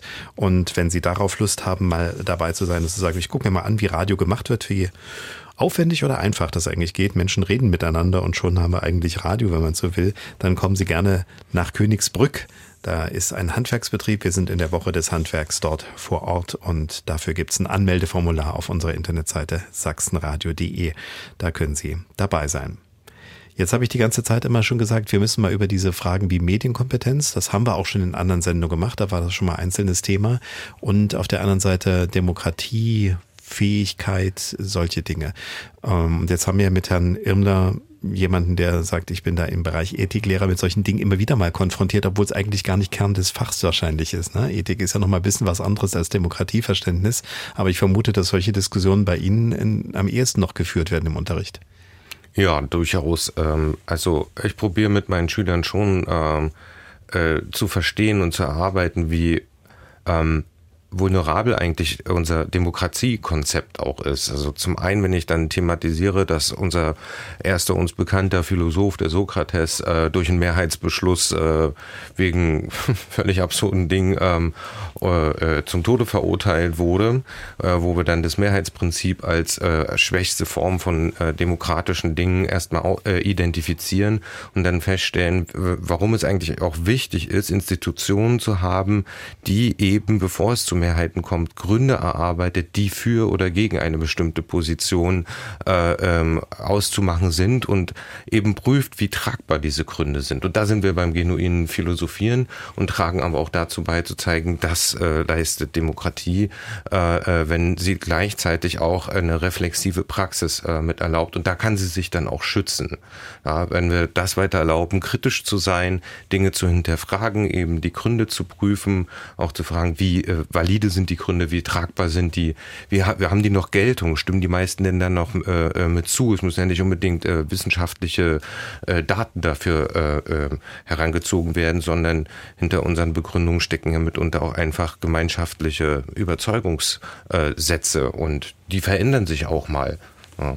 Hm. Und da, da bin ich mit meinen Schülern sehr stark dran und das macht auch immer wieder Spaß, das zu entdecken. Und wenn die dann selber dann merken, ah ja, ja, das stimmt, das hat, da habe ich eigentlich so ein Vorurteil, habe ich noch nie weiter drüber nachgedacht. Und ich sage, da geht's mit dem Ethikunterricht, bewegt euch. Ne? Wenn man an seine eigenen Gründe kommt und dann doch denkt, ah ja, naja gut, das ist auf jeden Fall dann schon mal in einer höheren Klassenstufe natürlich und dann eben auch Gymnasium und in dieser Form dieses Unterrichts, wo man sich sowieso ja schon mal äh, geisteswissenschaftlich betätigt. Ich nehme mal an, Frau Eichler, nicht in jeder Schule, in der Sie landen, ist das ein Thema, dass man über Demokratie philosophiert, sondern man wird wahrscheinlich häufiger überhaupt erstmal merken, hoch, das, was wir hier tun, hat gerade mit demokratischen Dingen vielleicht etwas zu tun. Weil Streit, oh, streiten ich, kann ja. auch durchaus in, in, der Demokratie. Diskurs ist ja etwas, was mhm. uns ein bisschen fehlt im Moment, mhm. die Diskussionsfähigkeit. Also so das Thema Demokratie, ähm, ich glaube, ähm, da werde ich tatsächlich nicht eingeladen zu diesen Themen. Bei mir geht es ja eher darum, dass ich kommen soll, wenn es schon brennt oder knarzt im Gebälk, beziehungsweise wenn die Klassen sich neu formieren und die Pädagogen ganz gerne da Unterstützung haben möchten, dass zumindest die ersten zwei, drei Wochen gut laufen und man als Team zumindest starten kann. Ähm, es gibt so viele Kompetenzen, wo ich immer wieder sage, so ähm, ich kann da so halbgeweigt mitreden, das würde ich aber sehr ungern tun, weil ich habe so drei, vier Steckenpferde, da bin ich sattelfest, da kann ich tatsächlich auch ähm, relativ viele Argumente dafür und dagegen bringen. Mhm, Beispiel? Aber, ohne dass es jetzt also ich, eine ja, Stunde wird? Nee, ähm, na, ich bin ein großer Meister beim Deeskalationstraining. Ich weiß, welche Begriffe ich anwenden darf, ohne mich in irgendeinem rechtlichen ähm, Grau zu bewegen und mich selber in Sicherheitsgefahrenzonen reinzubringen. Ich weiß, welche Sätze ich bringen darf, ähm, um die Leute sozusagen von dieser Adrenalinautobahn runterzukommen und sowas halt. Also es gibt so ein paar Handwerkssachen, die man da einfach ganz gut drauf hat und wenn man die immer und immer wieder trainiert. Ich meine, man darf nicht vergessen, gewesen. In meinem Hauptberuf bin ich mit straffällig gewordenen Jugendlichen unterwegs von 14 bis 21. Da ist eben auch nicht alles rosig. Ähm, Jetzt bin ich vom Faden abgekommen, so ein Mist. Wir waren so beim Demokratiekonzept. Bei der Medien, genau, ja, und noch, beim Thema Medienkompetenz würde ich tatsächlich, kann ich gar nicht so viel dazu sagen. Ich, ich kann jetzt noch ganz kurz privat sprechen. Ich bin auch eine Mutter, die sehr viel darüber schimpft, dass die Kinder sehr oft an der Technik dranhängen ähm, und bin aber tatsächlich positiv überrascht worden, wo ich mit meinem Sohn auf Reisen war. Äh, der hat mich dort durch diese Städte durchgelotst, ohne Kommentar, wo ich so denke so, aha, guck mal, Frau Eichler, es ist gar nicht so schlecht, dass die sich mit der Technik so gut auskennen und wir sind vielleicht liegt es jetzt auch langsam am Alter. Ähm, ich glaube schon, dass wir da ähm, manchmal gar nicht uns bewusst sind, welche Fähigkeiten diese neuen Medien auch für die Kinder sozusagen auch bieten. Und welche Fähigkeiten die Kinder ausbilden müssen, Ja, um in dieser. Welt, ja. die mit diesen, von diesen Na- Medien bestimmt wird. Ja, und das ist ja so großartig, die verbinden sich ja tatsächlich weltweit. Also ähm, manchmal wünschte ich mir, sie hätten noch ein bisschen mehr, also so Mut ist das eine, aber so blau, lau, lau, blau Lauf zu, Lust zu laufen ist ja nochmal das andere. Aber wenn ich so meine Familienmitglieder sehe, die fahren eben doch mal drei Tage dahin und drei Tage dorthin, weil die haben sich irgendwie übers Netz kennengelernt und die erkunden die Welt auf eine ganz andere Art und Weise, wie ich das machen würde. Ich bin so jemand, der muss planen und am besten noch einen Reiseführer haben und sich überall absichern, bla bla. Und ich wünschte mir, dass diese zwei Sachen irgendwie so besser miteinander harmonieren, dass wir eben nicht nur in diese Meckergeschichten reinkommen und wir abgestempelt werden von den Jungen, oh, die Alten, die haben auch keine Ahnung. Das ist ja leider Gottes so. Vielleicht ist es auch der Generationskonflikt, ich weiß es nicht, aber ich glaube schon, dass man eher sich bewegt, wenn man so Aha-Effekte auch hat und selber merkt, so, so blöd ist das gar nicht. Ähm, Hm. Herr Arndt, als äh, Pressesprecher vom Landesamt für Schule und Bildung, frage ich Sie mal, ähm, Medienkompetenz, wenn ich's, wir hatten das ja öfter schon mal als Thema in der Sendung, ich habe dann meist gemerkt, die Ansprechpartnerinnen und Ansprechpartner waren auch entweder ehrenamtlich unterwegs oder waren so kleine ähm, Vereine oder eben Institute, die sich gegründet haben, die dann versucht haben, äh, für Schulen vielleicht auch was anzubieten, also auch im Schulterschluss mit den Schulen. Aber so richtig in der Schule selber verankert ist es noch nicht so, oder? Gibt es Naja. ein, gibt's ein Fach mittlerweile, wo man sagt, äh, Welt verstehen? Nein, das gibt es leider noch nicht äh, an der Stelle. Bloß dann kommen wir schnell wieder in die Diskussion. Ist der Lehrplan nicht eigentlich schon sehr voll und können wir uns das überhaupt noch leisten von Genau, Stunden? das sage ich bei meiner Frau im Schrank auch immer, da muss was raus. Richtig. Sehr schön. Nein, aber äh, in der Tat, Sie haben das gut angesprochen. Ich wollte nämlich auch vorhin nochmal, weil Frau Eichler das auch nochmal gesagt hat, äh, wir haben, ja, Schule kann ja nicht immer alles klären an der Stelle. Und wir sind sehr froh, dass wir zum Beispiel in Sachsen ja mit dem Prävention im Team, da gibt es äh, umfangreiche regionale Angebote, wo man genau diese Medienkompetenz oder Demokratie, äh, sich sozusagen externe Partner an Schule holen kann, die da auch gut unterstützen an der Stelle. Ähm, Dennoch äh, ist es so gewesen, dass seit dem letzten Jahr ähm, im Rahmen der, des Digitalpaktes 1 und jetzt äh, hoffen wir irgendwann, dass mal der Digitalpakt 2 beschlossen wird, dass äh, natürlich auch die Schulen sich äh, in Sachsen, äh, man hat diesen schönen Begriff gewählt, die Kultur der Digitalität äh, an Schule sozusagen zu kultivieren. Und in dem Konzept, äh, Kontext äh, sind die Schulen auch aufgefordert gewesen, äh, gerade im Bereich der Schulentwicklung auch einiges zu tun. Also äh, Schulentwicklung nur im Sinne von Medienkompetenzen. Ähm, wie können wir sozusagen, wie können wir die Schüler befähigen, äh, mit Medien gut zu arbeiten? Da wurde auch genau dieses, was Sie vorhin schon mal sagte, äh, irgendjemand schon mal sagte, so dieses auch mal kritisch äh, mit, mit ähm, Medien umzugehen. Ja, ist wirklich alles im Internet tatsächlich auch so ähm, ernst zu nehmen an der Stelle? Muss man da auch eine gewisse äh, Distanz, eine kritische Distanz entwickeln?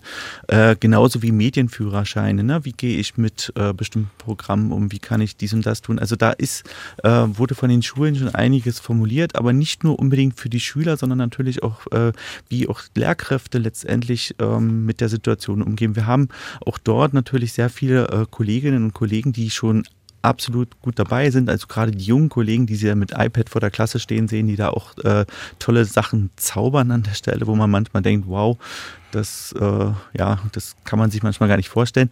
Aber auch natürlich so Sachen wie äh, Schulorganisation. Wie kann ich das auch digitalisieren? Gibt es da eventuell schon Möglichkeiten? Wir kennen alle in, dem Groß in den Gymnasien läuft es ja meistens schon, dass die ja schon alle digitale Stundenpläne und so haben, wo auch der Vertretungsplan schon auf morgens auf dem Smartphone des Kindes ist. Meine Tochter sagt mir dann auch immer, ja gut, morgen muss ich erst zur zweiten Stunde, steht schon hier und so. Also das sind alles schon so Sachen, Gott die sei Dank haben wir da die Digitalisierung, damit wir dann Wunderbar, an, der ne? Haltestelle, an der Haltestelle merken, Genau. wir müssen jetzt Können die Mutti anrufen, die muss jetzt bitte mal mit der Arbeit äh, eine Stunde später anfangen, weil sie Ja, muss mich gut. erst fahren. Hm? Das ist äh, manchmal schwierig. Genau, gut. Okay, Herr Irmler, als äh, Mann aus der Praxis Ja, hat ähm, eine Anmerkung. Genau, Herr Arndt. Äh, was ich mir, äh, wenn ich mir was wünschen darf vom Amt für vom Landesamt für Schule und Bildung.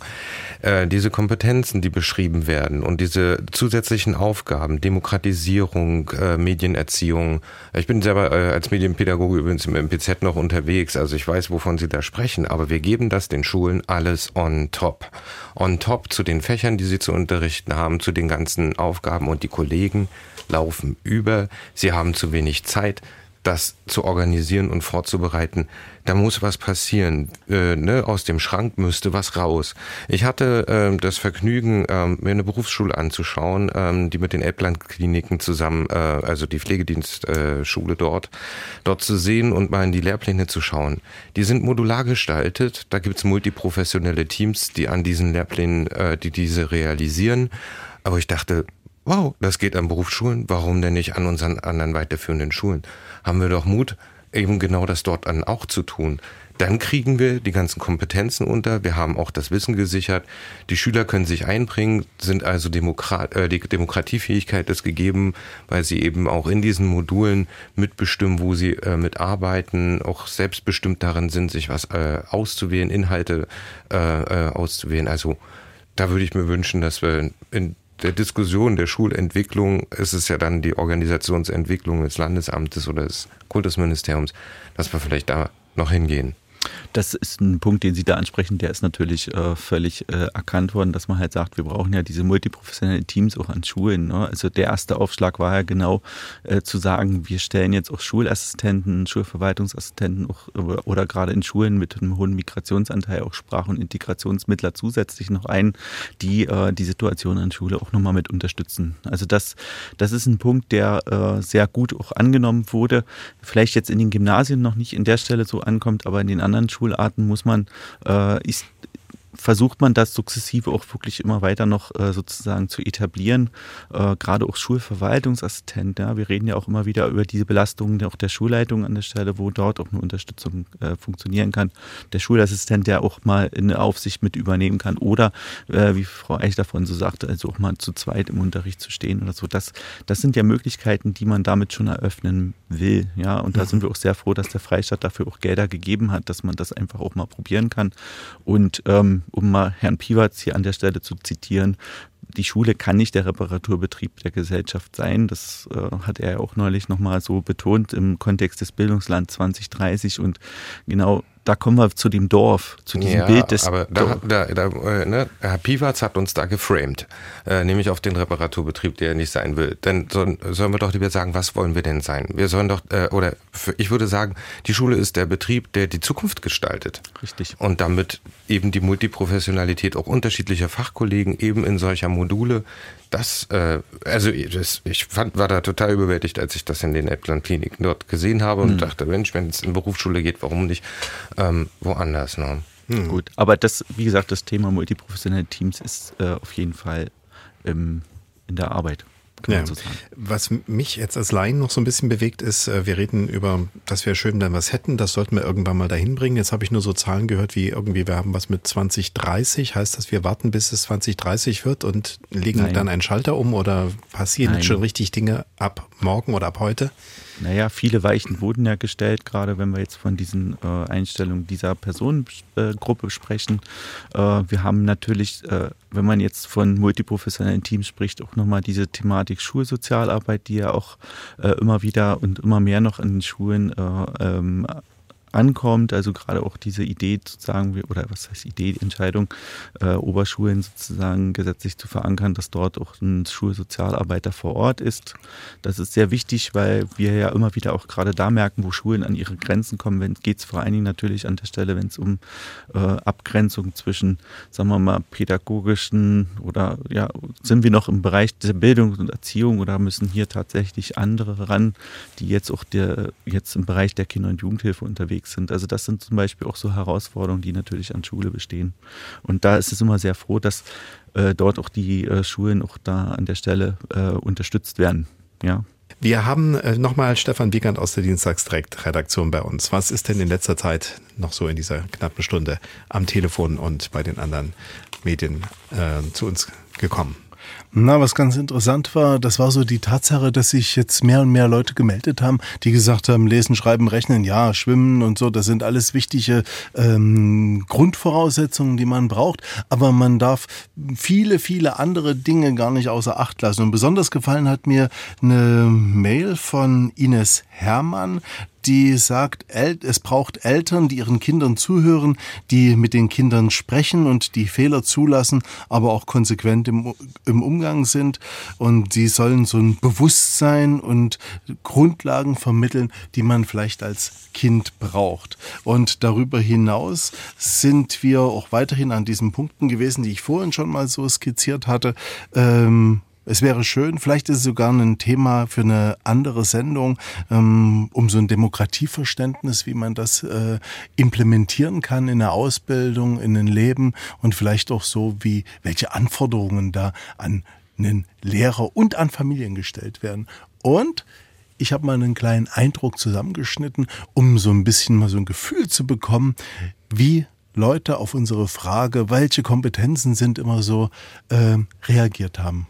Äh, wie soll die Kinder heute schwimmen lernen, wenn es keine Schwimmmeister mehr gibt?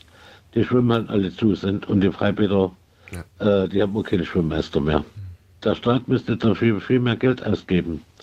Kompetenzen, so lesen, schreiben und was man eben so braucht, aber eben dann auch ähm, äh, Dinge mal auszuhalten, die nicht so perfekt laufen mal Langeweile auszuhalten. Also weniger, dass jetzt alle äh, toll zeichnen können müssen oder Musikstücke erkennen. Das ist schön, wenn man das auch kann, aber ich denke mal, dass die anderen Dinge äh, besser sind oder wie man eine Freundschaft knüpft. Solche, solche lebensnotwendigen Sachen, glaube ich, manchmal sind viel, viel wichtiger, als so ins Detail zu gehen. Okay.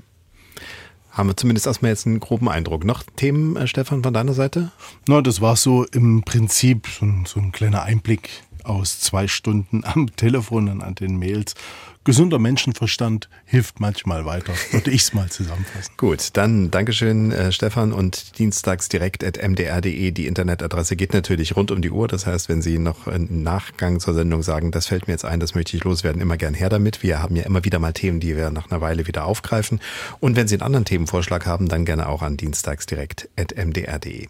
So, wir haben jetzt noch so ungefähr fünf Minuten Zeit, miteinander äh, zu reden. Ist ein Thema dabei, von dem Sie sagen, das haben wir bis jetzt leider noch gar nicht so richtig äh, angefasst. Das müssten wir unbedingt, wenn wir über Kompetenzerwerb im jungen Alter, nenne ich es jetzt einfach mal, ohne auf eine Schulform zu gehen, äh, müssen wir unbedingt noch drauf eingehen. Vielleicht, äh, Frau Lauerwald, ist noch irgendwas, was Ihnen einfällt, wo Sie sagen, neben dem Schwimmen und neben dem Respekt wahrscheinlich, ist so ein Wort, was wir noch nicht äh, erwähnt haben. Ähm, was wäre Ihnen noch wichtig?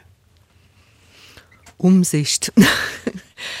also äh, dieses Mal nach rechts und links gucken und und, und, und zu sehen, was man zum Beispiel auch mit seinem Egoismus war ja für ein bisschen, das Wort wurde nicht genannt, aber war ja ein bisschen so im Raum, ne, dass man sagt, man hat manchmal mehr sich selbst im Blick, dass man eben weiß, was äh, mein Tun hat Folgen. Ist das das, was Sie meinen? Ja, einfach äh, ringsrum gucken und schauen, was ist notwendig, was, was passiert ringsrum, wo, worauf äh, sollte ich achten und reagieren und ja. Einfach miteinander. Ein, miteinander. Ein, ein, gutes Miteinander und äh, ein bisschen vielleicht auch auf sich aufeinander eingehen. Ne? Genau, und äh, insofern wünsche ich mir auch eben Unterstützung von Vereinen, äh, weil ich denke schon, dass in Vereinen da äh, eine ganze Menge gelernt werden kann von den Kindern und Jugendlichen. Ich, wie gesagt, im Rettungssport äh, spielt das eine ganz große Rolle, hm. dieses Miteinander. Und ja, ich denke, da lernen die Kinder sehr viel. Ja. Auf jeden Fall, diese, dieses Thema Verantwortung spielt ja da eine Riesenrolle, das stimmt. Dann würde ich Clemens Arndt als nächsten sozusagen das Mikrofon rüberreichen. Gibt es Dinge, von denen Sie sagen, das möchte ich ganz gerne noch so als letztes Statement Ja, also wenn wir Wünsche äußern können, würden nicht genau das, was wir heute auch schon mal gesagt haben. Also einfach wieder diese Diskussionskultur, dass man auch miteinander wieder ins Gespräch kommen kann, ohne dass, dass äh, danach verhärtete Situationen entstehen. Über Politik kann man ja inzwischen fast gar nicht mehr diskutieren. Ich finde es eigentlich sehr schade, dass, dass wir eigentlich zum Teil gar nicht mehr in den Austausch kommen, vernünftig. Und das ähm, fehlt mir so ein bisschen, auch in der Gesellschaft, ne? dass man halt auch sagen kann, ja, wir tauschen die Meinung aus, aber ne, es ist toll, dass du eine andere Meinung hast und das finde ich äh, persönlich auch sehr wichtig. Das, das brauchen wir wieder und ähm, wünsche mir das natürlich, dass wir das irgendwie schaffen. Ich habe mir von Ihnen noch diesen Satz, Schule kann nicht alles klären, aufgeschrieben. Ähm, wenn Sie jetzt gerade das ansprechen, ne? wenn Kinder zum Beispiel in der Familie erleben, dass da politische Themen, wenn sie auf den Tisch kommen bei einer Geburtstagsfeier oder sowas, eben nicht mehr wirklich diskursfähig sind, sind genau. sondern mhm. eben zu Streitereien führen. Ja, dann bleibt ja fast nur noch die Schule, oder? Wo man es machen kann. Genau, das ist genau die Schwierigkeit. Aber ich denke, dann wird es tatsächlich sehr, sehr schwierig für unsere Kollegen vor Ort. Na, also das ist ähm, mhm. die Frage, wo, wer, wer könnte das Dorf da an der Stelle noch bereichern? Na, das ist genau das Problem. Dann ja. schwenke ich das große Mikrofon rüber zu dem Mann in der Schule. Erstmal, ja, Ladies Last in dem Fall. Okay. da haben wir den Rahmen drumherum.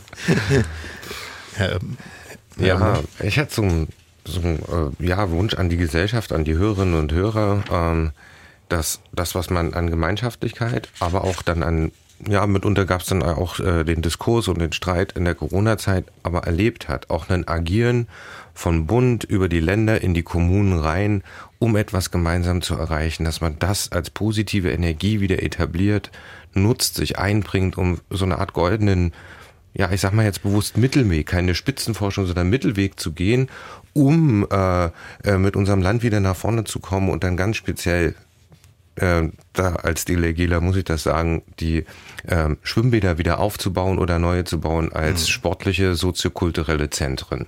Ich muss jetzt eine Geschichte noch, die mir aus unserem ersten Gespräch damals in Erinnerung war, äh, weil die gehört hier noch so schön rein. Sie sagten jetzt ja im Prinzip auch so ein bisschen unterschwellig, jeder muss auch die Verantwortung übernehmen, sich selber mit mhm. einzubringen, auch selber Gutes zu tun und sich. Ja.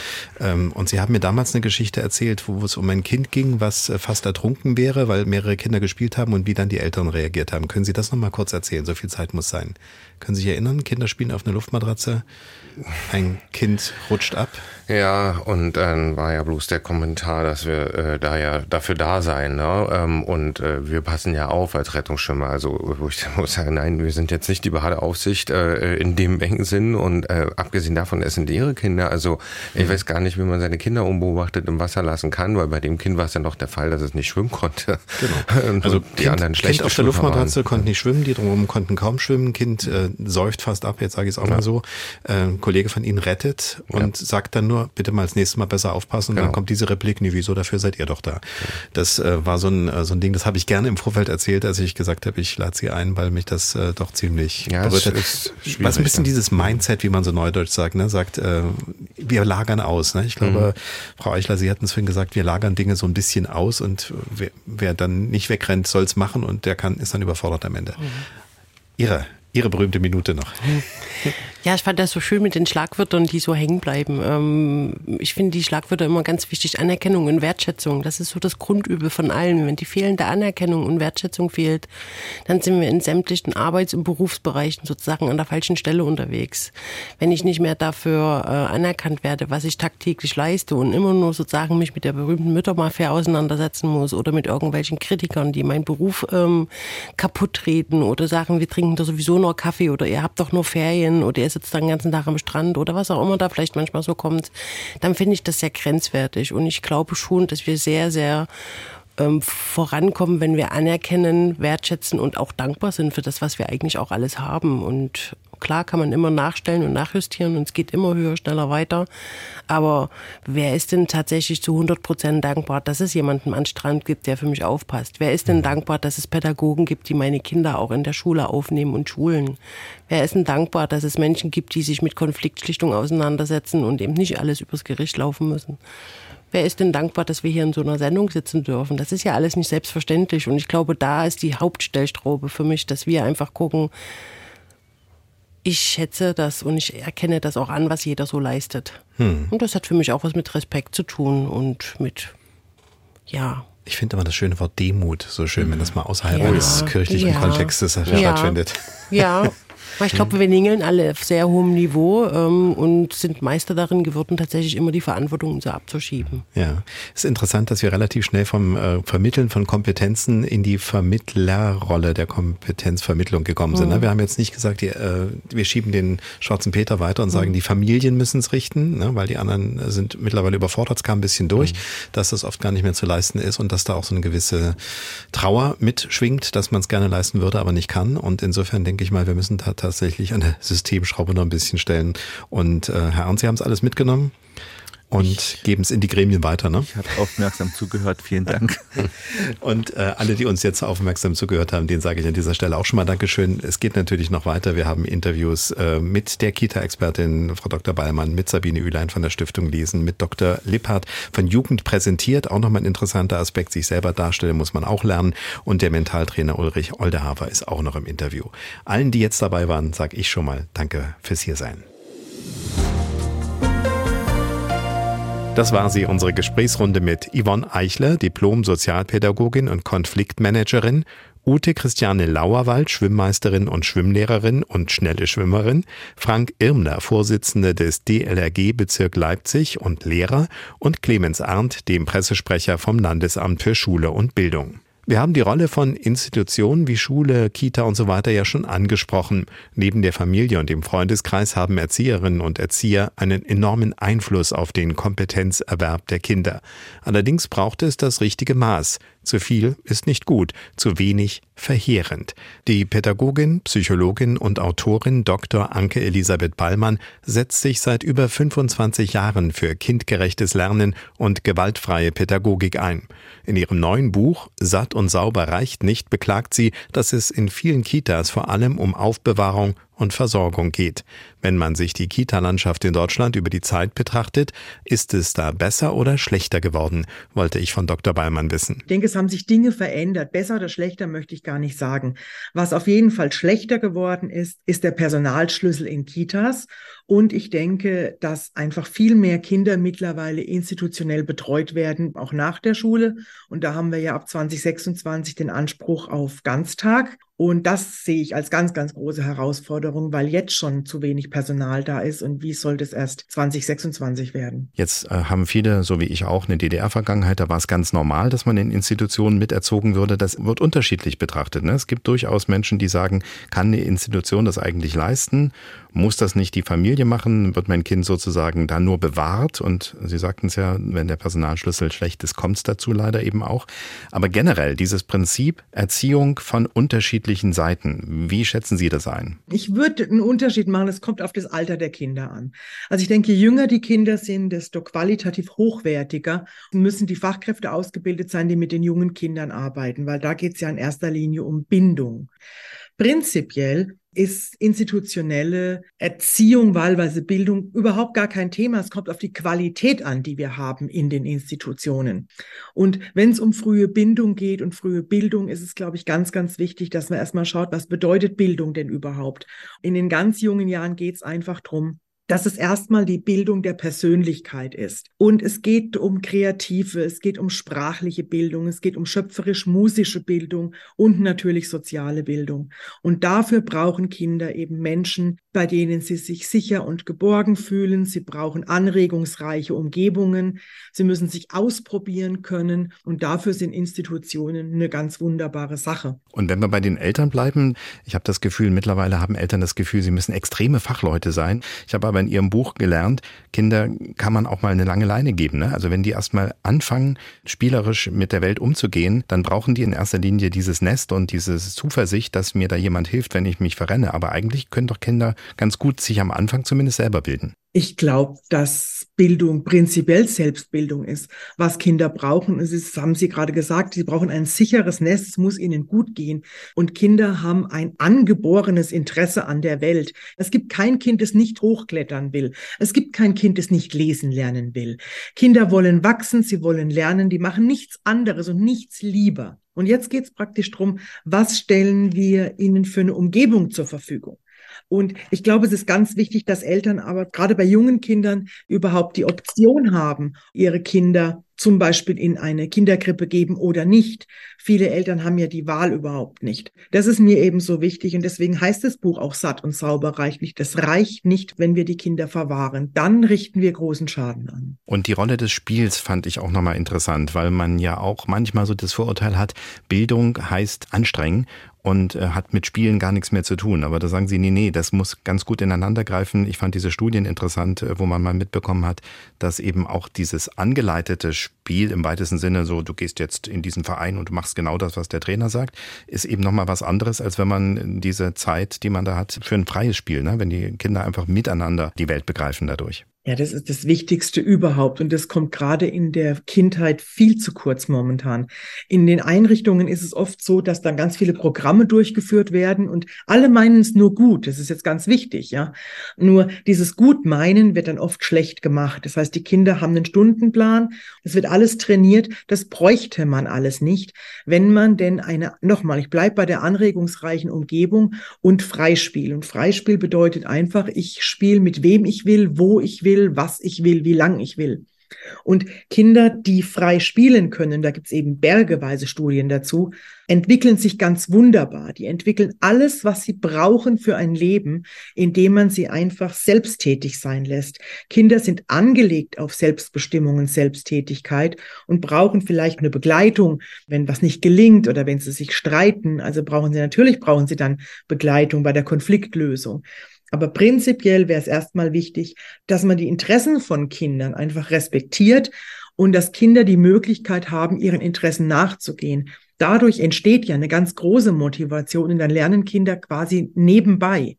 Und ich bleibe dabei, jedes Kind will laufen lernen, jedes Kind will lesen lernen, die wollen alle die Welt entdecken. Man muss sie einfach nur lassen. Ich habe mich, als ich das Buch gelesen habe, an zwei Ereignisse erinnert, sozusagen, wo mir das nochmal aufgefallen ist. Eins mit unserer Enkeltochter, die mittlerweile jetzt elf Jahre alt ist, ein paar Jahre zurück. Wir haben Kaufmannsladen gespielt und natürlich fangen dann die Großeltern an, bestimmte Regeln, also wie sortiert man die Dinge und wer sitzt wo und macht. Richtig Spaß gemacht gemacht hat ihr dann, als ich als Kassierer dort plötzlich angefangen habe, mit irgendeinem merkwürdigen Dialekt zu sprechen, also so halb französisch zu reden und das fand sie dann lustig. Da fing das an, für sie kreativ zu werden, da fing sie an, Spaß an dem Spiel zu haben. Das ist das eine. Und das andere war, Sie haben ja auch geschrieben, man braucht nicht immer diese hochkomplexen Spielzeuge und alles äh, muss perfekt sein.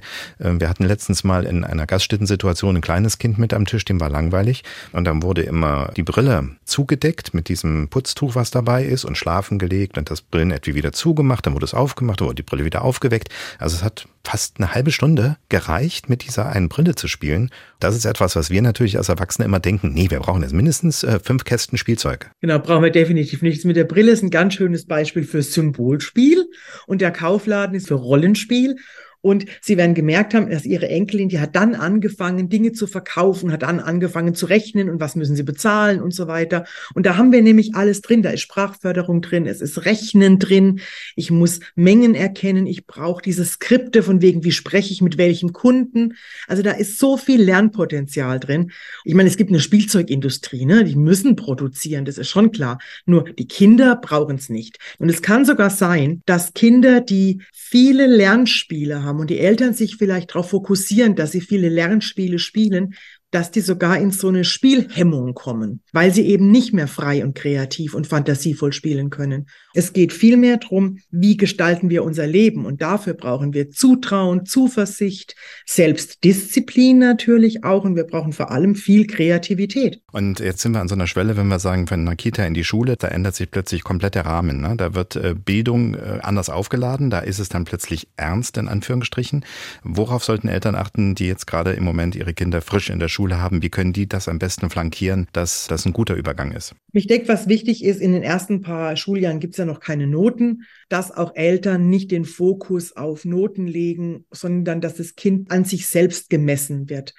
Dann glaube ich, ist es wichtig, die Schule durchaus ernst zu nehmen, aber nicht die Schule das Leben bestimmen zu lassen, weil die Schule ist ein Teil des Lebens.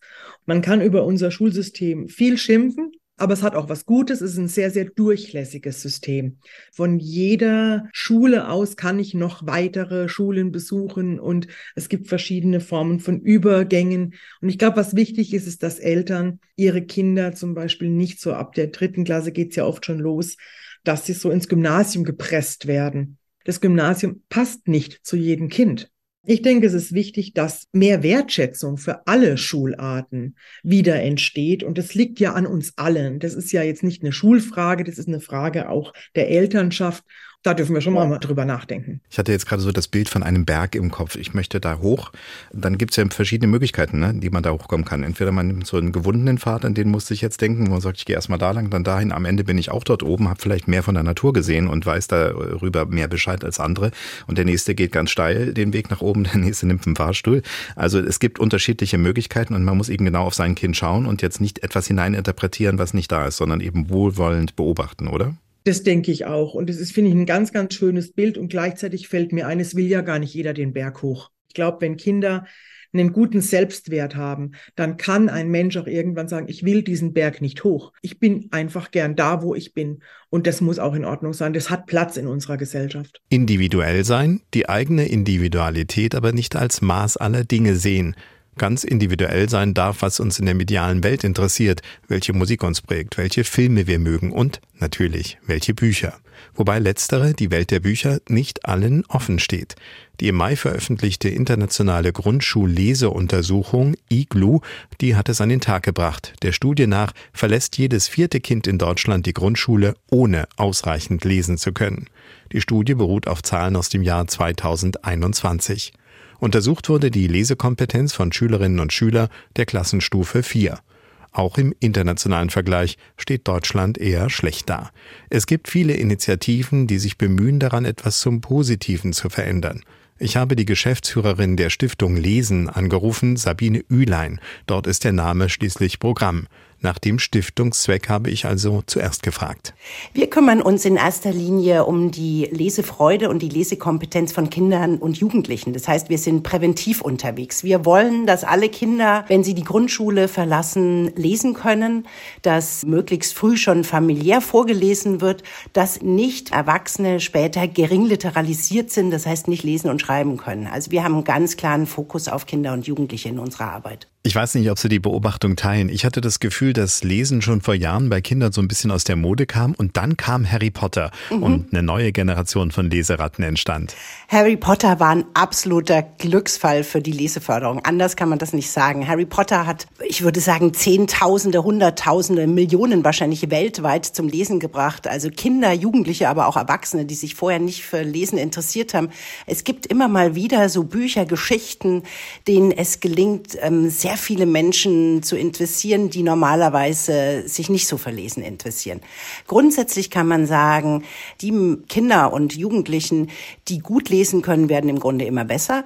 Die aber ähm, nicht so gut lesen können, die können das immer, immer schlechter. Das heißt, die Schere geht äh, sehr viel weiter auseinander. Und wir sehen eben einfach auch, dass Bildung immer noch sehr stark, vor allem in Deutschland, vom Elternhaus abhängig ist. Und das darf sie im Grunde nicht sein. Bleiben wir mal noch bei Harry Potter. Da kamen ja recht bald dann auch die Filme Filme oder die Hörbücher dazu. Wie betrachten Sie als Stiftung Lesen eigentlich diese anderen Medien? Für uns geht es in erster Linie erstmal ums Geschichten erzählen. Und es gibt einfach unterschiedliche Ausgabeformen, sage ich mal. Es gibt Text, es gibt Bild, es gibt Ton, es gibt interaktive Möglichkeiten. Wir sollten alle miteinander gucken, welches Medium oder welcher Kanal letztendlich welches Potenzial hat. Sie haben Kinder, die sich erstmal nicht so sehr für Texte interessieren. Wenn es gelingt, sie über ein anderes Format, wie jetzt ein Hörbuch oder auch ein Spiel oder eine interaktive Anwendung für eine Geschichte zu begeistern, um dann später vielleicht auf das Buch zu schwenken, dann ist schon ganz viel gewonnen. Unterschiedliche Medien und Kanäle haben einfach unterschiedliches Potenzial für die Leseförderung und deswegen sollten wir die in diesem Bereich aktiv sind, sehr genau immer hinschauen, welches Potenzial wir nutzen können, um Kinder für das Thema zu gewinnen. Also sind Filme und Hörbücher nicht Feinde des Lesens? Auf gar keinen Fall. Das sind einfach unterschiedliche Arten des Geschichtenerzählens. Und ich weiß nicht, wie es Ihnen geht. Vielleicht haben Sie ja auch schon mal nach einer Literaturverfilmung dann zum Buch gegriffen oder bei einem Computerspiel sich gedacht, hey, das entstand ja auf Basis einer Geschichte oder eines Buches, da schaue ich auch mal rein. Also wir sollten da offen sein und letztendlich auch immer bei den Kindern und Jugendlichen schauen, was interessiert sie und wie können wir dieses Interesse nutzen. Wo stehen wir denn eigentlich in Deutschland in Bezug auf die Lesekompetenz bei Kindern? Also wir wissen sehr genau, wie es um Lesefreude, Vorlesen und Lesekompetenz in Deutschland bestellt ist. Wir wissen, dass vier von zehn Kindern in Familien nicht vorgelesen wird. Jedes vierte Kind verlässt die Grundschule ohne ausreichend lesen zu können. Jeder fünfte 15-Jährige hat Schwierigkeiten beim Lesen und Schreiben. Und über sechs Millionen Erwachsene sind gering literalisiert, können also nicht lesen und schreiben. Wir sehen also, es ist eine nachwachsende Problematik. Und wenn ein Kind die Grundschule verlässt und nicht gut lesen kann, dann bedeutet es einfach, dass es sehr wenig Chancen hat, ab Klasse 5 gut mitzukommen. Es ist also etwas sehr Grundlegendes, lesen zu können, um auf dem weiteren Bildungsweg erfolgreich sein zu können. Als ich Kind war, war es noch so, hatte der Brief an Oma Rechtschreibfehler, dann musste ich ihn nochmal schreiben. Also eine Null-Fehler-Erziehung könnte man sagen. Was raten Sie? Gleich auf Exaktheit ausrichten oder besser überhaupt erst mal anfangen? Also wenn wir mal sehen, wie mühsam es ist für Kinder lesen zu lernen, dann sehen wir, dass es den einen Weg gar nicht gibt und dass es auch nicht den sofortigen Erfolg gibt und dass man nicht immer 100 Prozent am Anfang Erfolg haben kann. Lesen lernen ist einfach Training und das ist Übung und das fällt schwer und da macht man Fehler. Es gibt aber inzwischen viele Methoden, die Kinder sehr gut dabei unterstützen, lesen zu lernen. Zum Beispiel, wenn sie mit einem Mitschüler, einer Mitschülerin zusammen laut lesen, wenn sie Lesetandems bilden, wo auch natürlich Fehler erlaubt sind. Das ist ganz klar, wenn man eine neue Kompetenz lernt, da passieren Fehler und man muss trainieren. Ich finde es ganz schlimm, wenn man Kindern vermittelt, dass alles sofort zu 100 Prozent klappen muss. Das ist einfach nicht realistisch und das ist auch in keiner Lerntheorie so vorgesehen. Also ganz allgemein haben Sie ein gutes Gefühl, dass wir uns als Gesellschaft in die richtige Richtung entwickeln, unsere Kinder mit den nötigen Kompetenzen ausstatten oder fehlt es leider noch an vielen Stellen und wir müssten noch mehr tun, zum Beispiel auch die Stiftung lesen? Ich glaube, wir müssen sehr viel individueller an das Erwerben von Kompetenzen herangehen. Wenn wir jetzt in Grundschulen schauen, sehen wir, dass wir dort Kinder haben mit sehr vielen unterschiedlichen Voraussetzungen, ob es Sprache, ob familiäre Hintergründe sind. Und das können natürlich auch alles Hürden bedeuten für einen Kompetenzerwerb. Das heißt, heißt, wir müssen sehr viel stärker schauen, welche Unterstützungsnotwendigkeiten hat jedes einzelne Kind, dass es tatsächlich zum Lernerfolg kommt.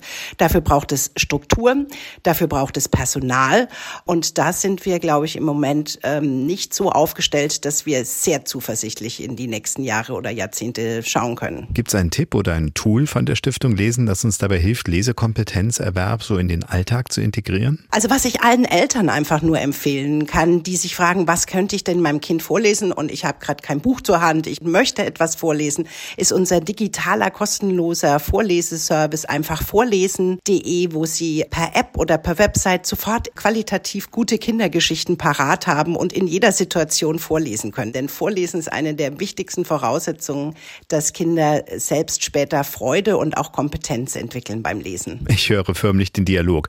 Ach Schatz, ich würde ja so gerne was vorlesen, aber ich habe leider gerade kein Buch dabei.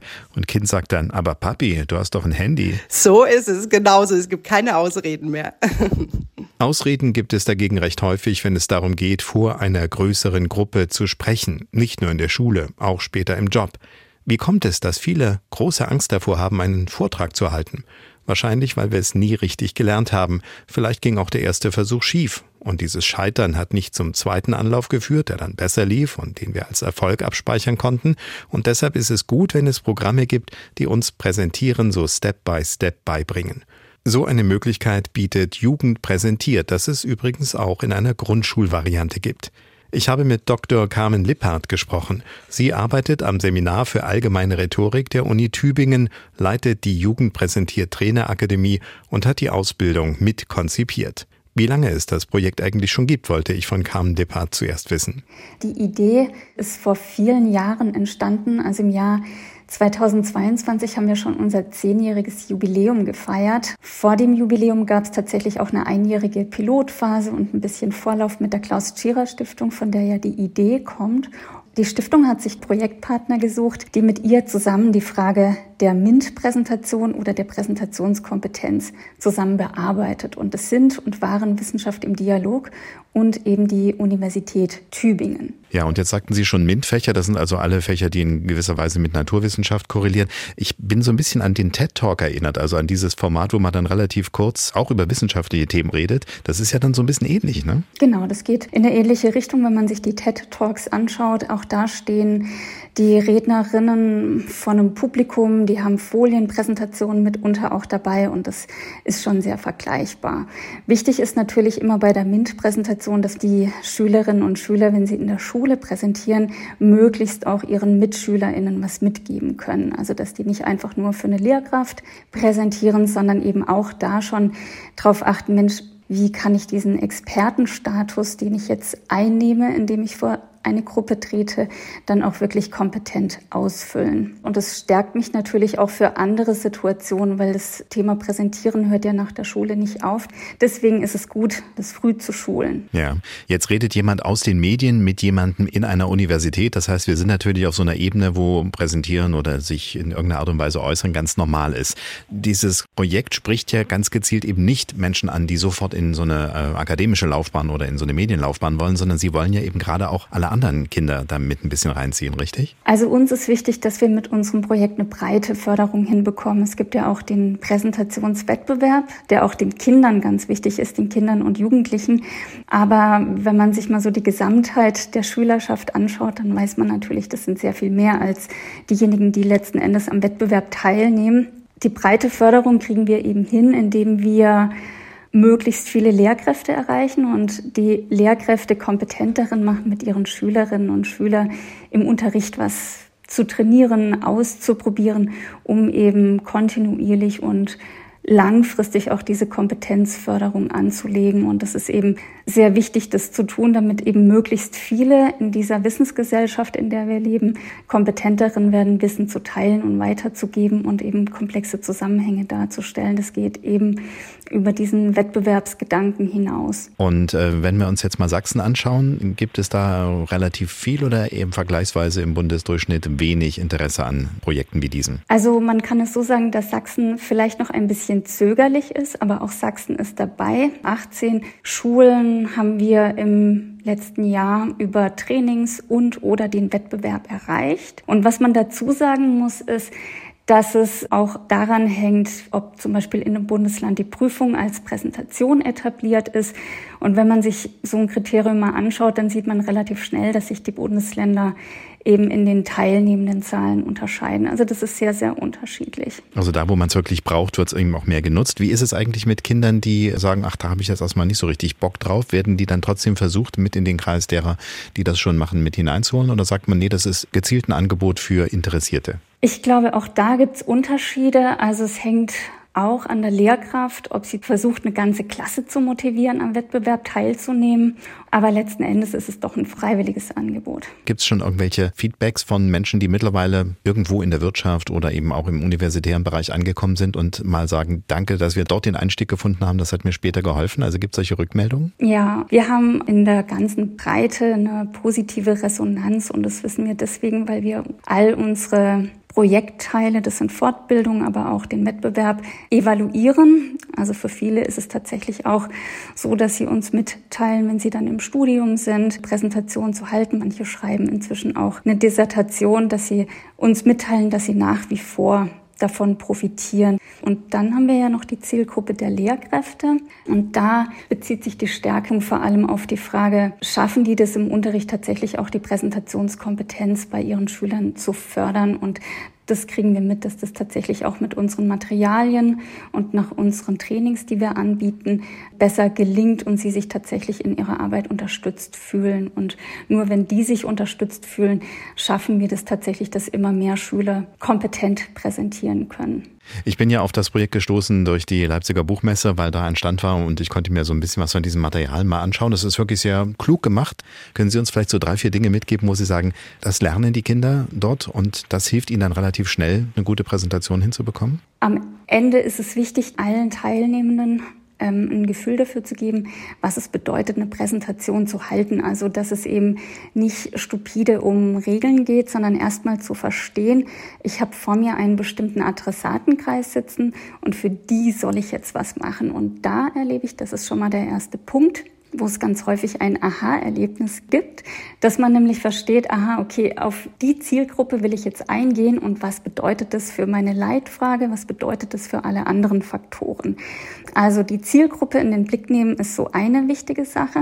Der zweite Punkt ist, dass letzten Endes viele verschiedene Faktoren ineinander greifen müssen. Also eine schöne Folie allein reicht eben nicht. Die muss zu dem passen, was ich letzten Endes sage. Und deswegen muss ich die irgendwie strukturell sinnvoll anlegen. Können Sie sich noch erinnern, was Ihre erste Präsentation war? Also in der Schule hat man noch von Referaten gesprochen und das waren so die klassischen Buchvorstellungen. Also zu meiner Schulzeit war die Präsentation noch nicht etabliert und die erste Präsentation habe ich dann tatsächlich an der Uni gehalten. Wenig angeleitet, ich habe es einfach so gemacht, wie ich damals gedacht habe, wie man es richtig macht und erst so über die ja, stetige Beschäftigung mit dem Formaten an der Uni habe ich dann gelernt, was wichtig ist. Hätten Sie sich gewünscht, jugendpräsentiert genießen zu können?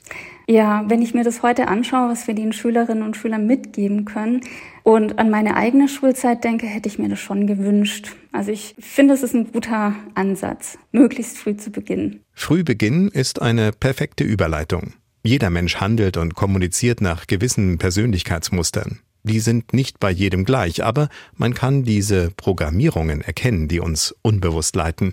Das sagt der Mentaltrainer und Gründer von Mind Wizardry Ulrich Oldehaber. Gemeinsam mit dem Verkaufsprofi Juri Keifens hat er das Buch Der Persönlichkeitscode vorgelegt, in dem diese zehn Programme erklärt werden, die unser Denken, Fühlen und Handeln steuern. Wenn man versteht, wie andere Menschen ticken, könne man auf einer ganz anderen Ebene kommunizieren, verstehen und führen, sagt Oldehaver.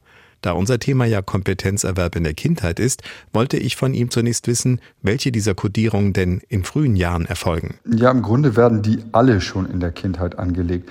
Im Grunde ist das menschliche Gehirn ja darauf ausgelegt, Strukturen, Prozesse möglichst zu vereinfachen. Das Gehirn verbraucht, gemessen am Gesamtorganismus, viel zu viel Energie und versucht immer den einfachsten Weg im Grunde zu gehen. Nehmen wir mal ein ganz simples Programm, das auch jeder sofort versteht, sowas wie Detail und global. Manche Menschen haben ihr Denken auf eine Art organisiert, dass man im Grunde als Top-Down bezeichnen könnte. Das heißt, sie machen in der Regel relativ wenig Worte. Also ich gebe Ihnen ein praktisches Beispiel aus dem Alltag. Wenn ich nach Hause komme von einem Seminar und meine Frau fragt mich, Schatz, wie war dein Tag? Sage ich super. Ich sage, wie war dein Tag? Dann sagt sie, ja, du warst gerade aus dem Haus. Es war 18.37 Uhr. Nee, warte, es war 18.39 Uhr. Da klingelt es an der Tür und das war Michael. Wer ist Michael? Da sagt sie, ja, du weißt doch, dieser DHL-Mann, der mit dem kleinen Knopf im Ohr. Und bis meine Frau bei 9.45 Uhr ist, wird es langsam Zeit für mich ins Bett zu gehen. Und das ist so ein Unterschied.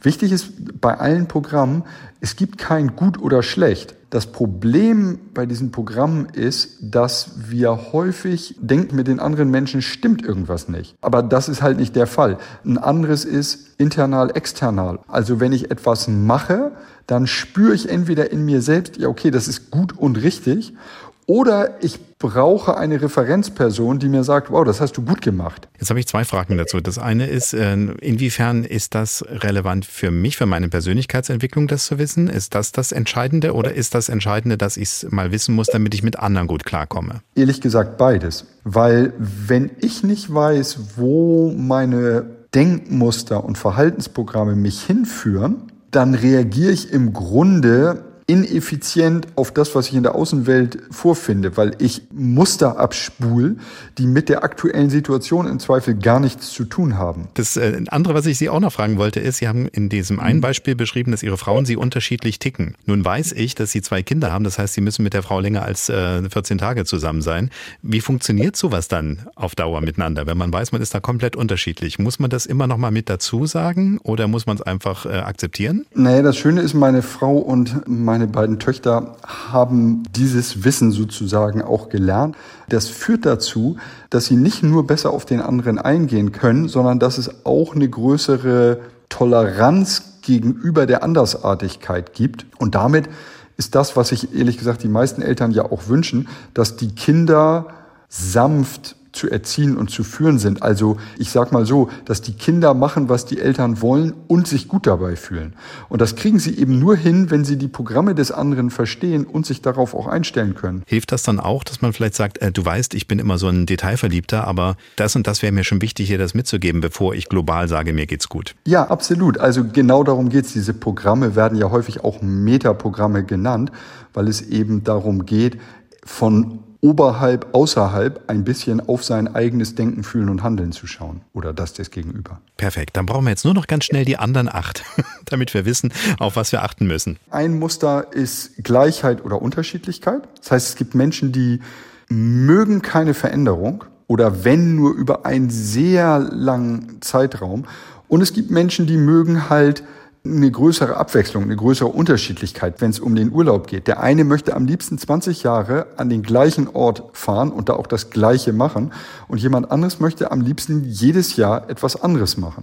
Es gibt optional und prozedural. Also es gibt Menschen, die brauchen, um ihr bestes Potenzial zu entfalten, eine sehr konkrete, schrittweise Regelstruktur. Optionale Menschen die lieben es und sind motiviert durch Andersartigkeit. Äh, nicht durch Andersartigkeit im Sinne von neu, sondern sie hassen es, sich an vorgegebene Prozesse und Strukturen zu orientieren. Diese Dinge sind so einfach zu erkennen. Wenn ein Kind den Lehrer fragt, ja, warum ist das so und so? Dann ist diese Frage ein Hinweis auf ein optionales Metaprogramm. Ein Kind mit einem prozeduralen Metaprogramm würde fragen, wie geht das? Und erwartet sozusagen eine Schritt-für-Schritt-Anleitung, während das andere eine Begründung dafür sucht, warum sollen wir das so machen und nicht anders. Nur wenn das der Lehrer oder die Eltern nicht verstehen, meiner Erfahrung nach, geben sie halt häufig Erklärungen, die dem Kind gar nicht helfen. Das ist ein weiteres Programm, dann proaktiv und reaktiv. Das heißt, es gibt Menschen, auch eben schon bei Kindern, die unbedingt machen wollen, die ins Handeln kommen, die, wenn sie einen Impuls kriegen, loslegen. Und es gibt Kinder, Menschen in jeder Altersklasse, die reaktiv sind. Das heißt, wenn sie eine Handlungsaufforderung kriegen, das erleben sie ganz häufig bei jüngeren Kindern, wenn die Eltern vor ihren Freunden angeben wollen und sagen, ja, erzähl doch mal die Geschichte, die du neulich erlebt hast, dann ist das Kind still. Je mehr sie das Kind jetzt pushen, desto weniger wird es den Mund aufmachen. Das hängt zusammen sozusagen mit dem Muster proaktiv und reaktiv. Und das bringt uns auch zu der Frage, können sich diese Programme ändern im Laufe des Lebens? Ja, absolut. Und wenn es keine Impulse von außen gibt, das zu tun, weil bisherige Strategien nicht mehr funktionieren und derjenige das auch irgendwie merkt, dann wird er automatisch beginnen, neue Wege auszuprobieren und dabei möglicherweise eben neue Programme installieren. Aber der erste Punkt ist wirklich zu wissen, Menschen sind eben verschieden. Und wenn wir das jetzt äh, zusammenrechnen würden mathematisch und sagen, es gibt zehn dieser Metaprogramme und man kann ja in allen ganz unterschiedlich sein. Ne? Manche korrelieren wahrscheinlich ein bisschen, aber dadurch haben wir eben eine sehr, sehr große Vielfalt. Und es ist immer gut, wenn man das weiß, erstens, wenn man sich kennt, zweitens, und wenn man dann eben schaut, äh, wie erkenne ich, wie mein Gegenüber tickt. Und dafür braucht man dann am Ende ihren Persönlichkeitscode und blättert dann mal schnell auf Seite 77 oder 113 und weiß dann, wie mein Gegenüber funktioniert funktioniert, oder? Absolut genau so ist es. Sie haben es auch richtig gesagt. Dieses Buch ist ehrlich gesagt für alle Menschen in Beziehung. Und das sind natürlich auch Eltern mit ihren Kindern, das sind Eltern auch untereinander, das sind Lehrer, das sind Kinder mit den Lehrern, Kinder mit Freunden. Jeder profitiert im Grunde davon. Ich denke, um Kindern kognitiv dieses Wissen mitzugeben, sollten sie schon irgendwo zehn, zwölf Jahre alt sein. Aber Eltern können eben auch die Flexibilität ihrer Kinder im Ausleben der unterschiedlichen Programme deutlich erhöhen, wenn sie selber wissen, worum es geht. Wir leben in Beziehungen zueinander, richtig. Die sollten wir wertschätzen und pflegen und uns gegenseitig mit wohlwollender Neugier betrachten. Wir alle gemeinsam müssen dafür sorgen, dass unsere Kinder die dafür notwendigen Kompetenzen erwerben können. Und wenn es um Wissenserwerb so quasi nebenbei geht, dann hält die ARD Audiothek auch einiges bereit. Zum Beispiel die Reihe Die großen Fragen in zehn Minuten von MDR Wissen. Meine nächste Dienstagsdirektfolge, die wird sich ein bisschen anders anhören. Dann sind wir unterwegs in der Woche des Handwerks in einem Handwerksbetrieb in Königsbrück nahe Dresden. Wenn Sie dabei sein wollen, gern bewerben auf unserer Internetseite www.sachsenradio.de und dort auch gern gleich Anregungen, Kritik oder Themenideen hinterlassen. Und Sie wissen ja, Dienstagsdirekt ist längst nicht alles, was die Podcastwelt von MDR Sachsen zu bieten hat. Dienstags direkt, ein Podcast von MDR Sachsen.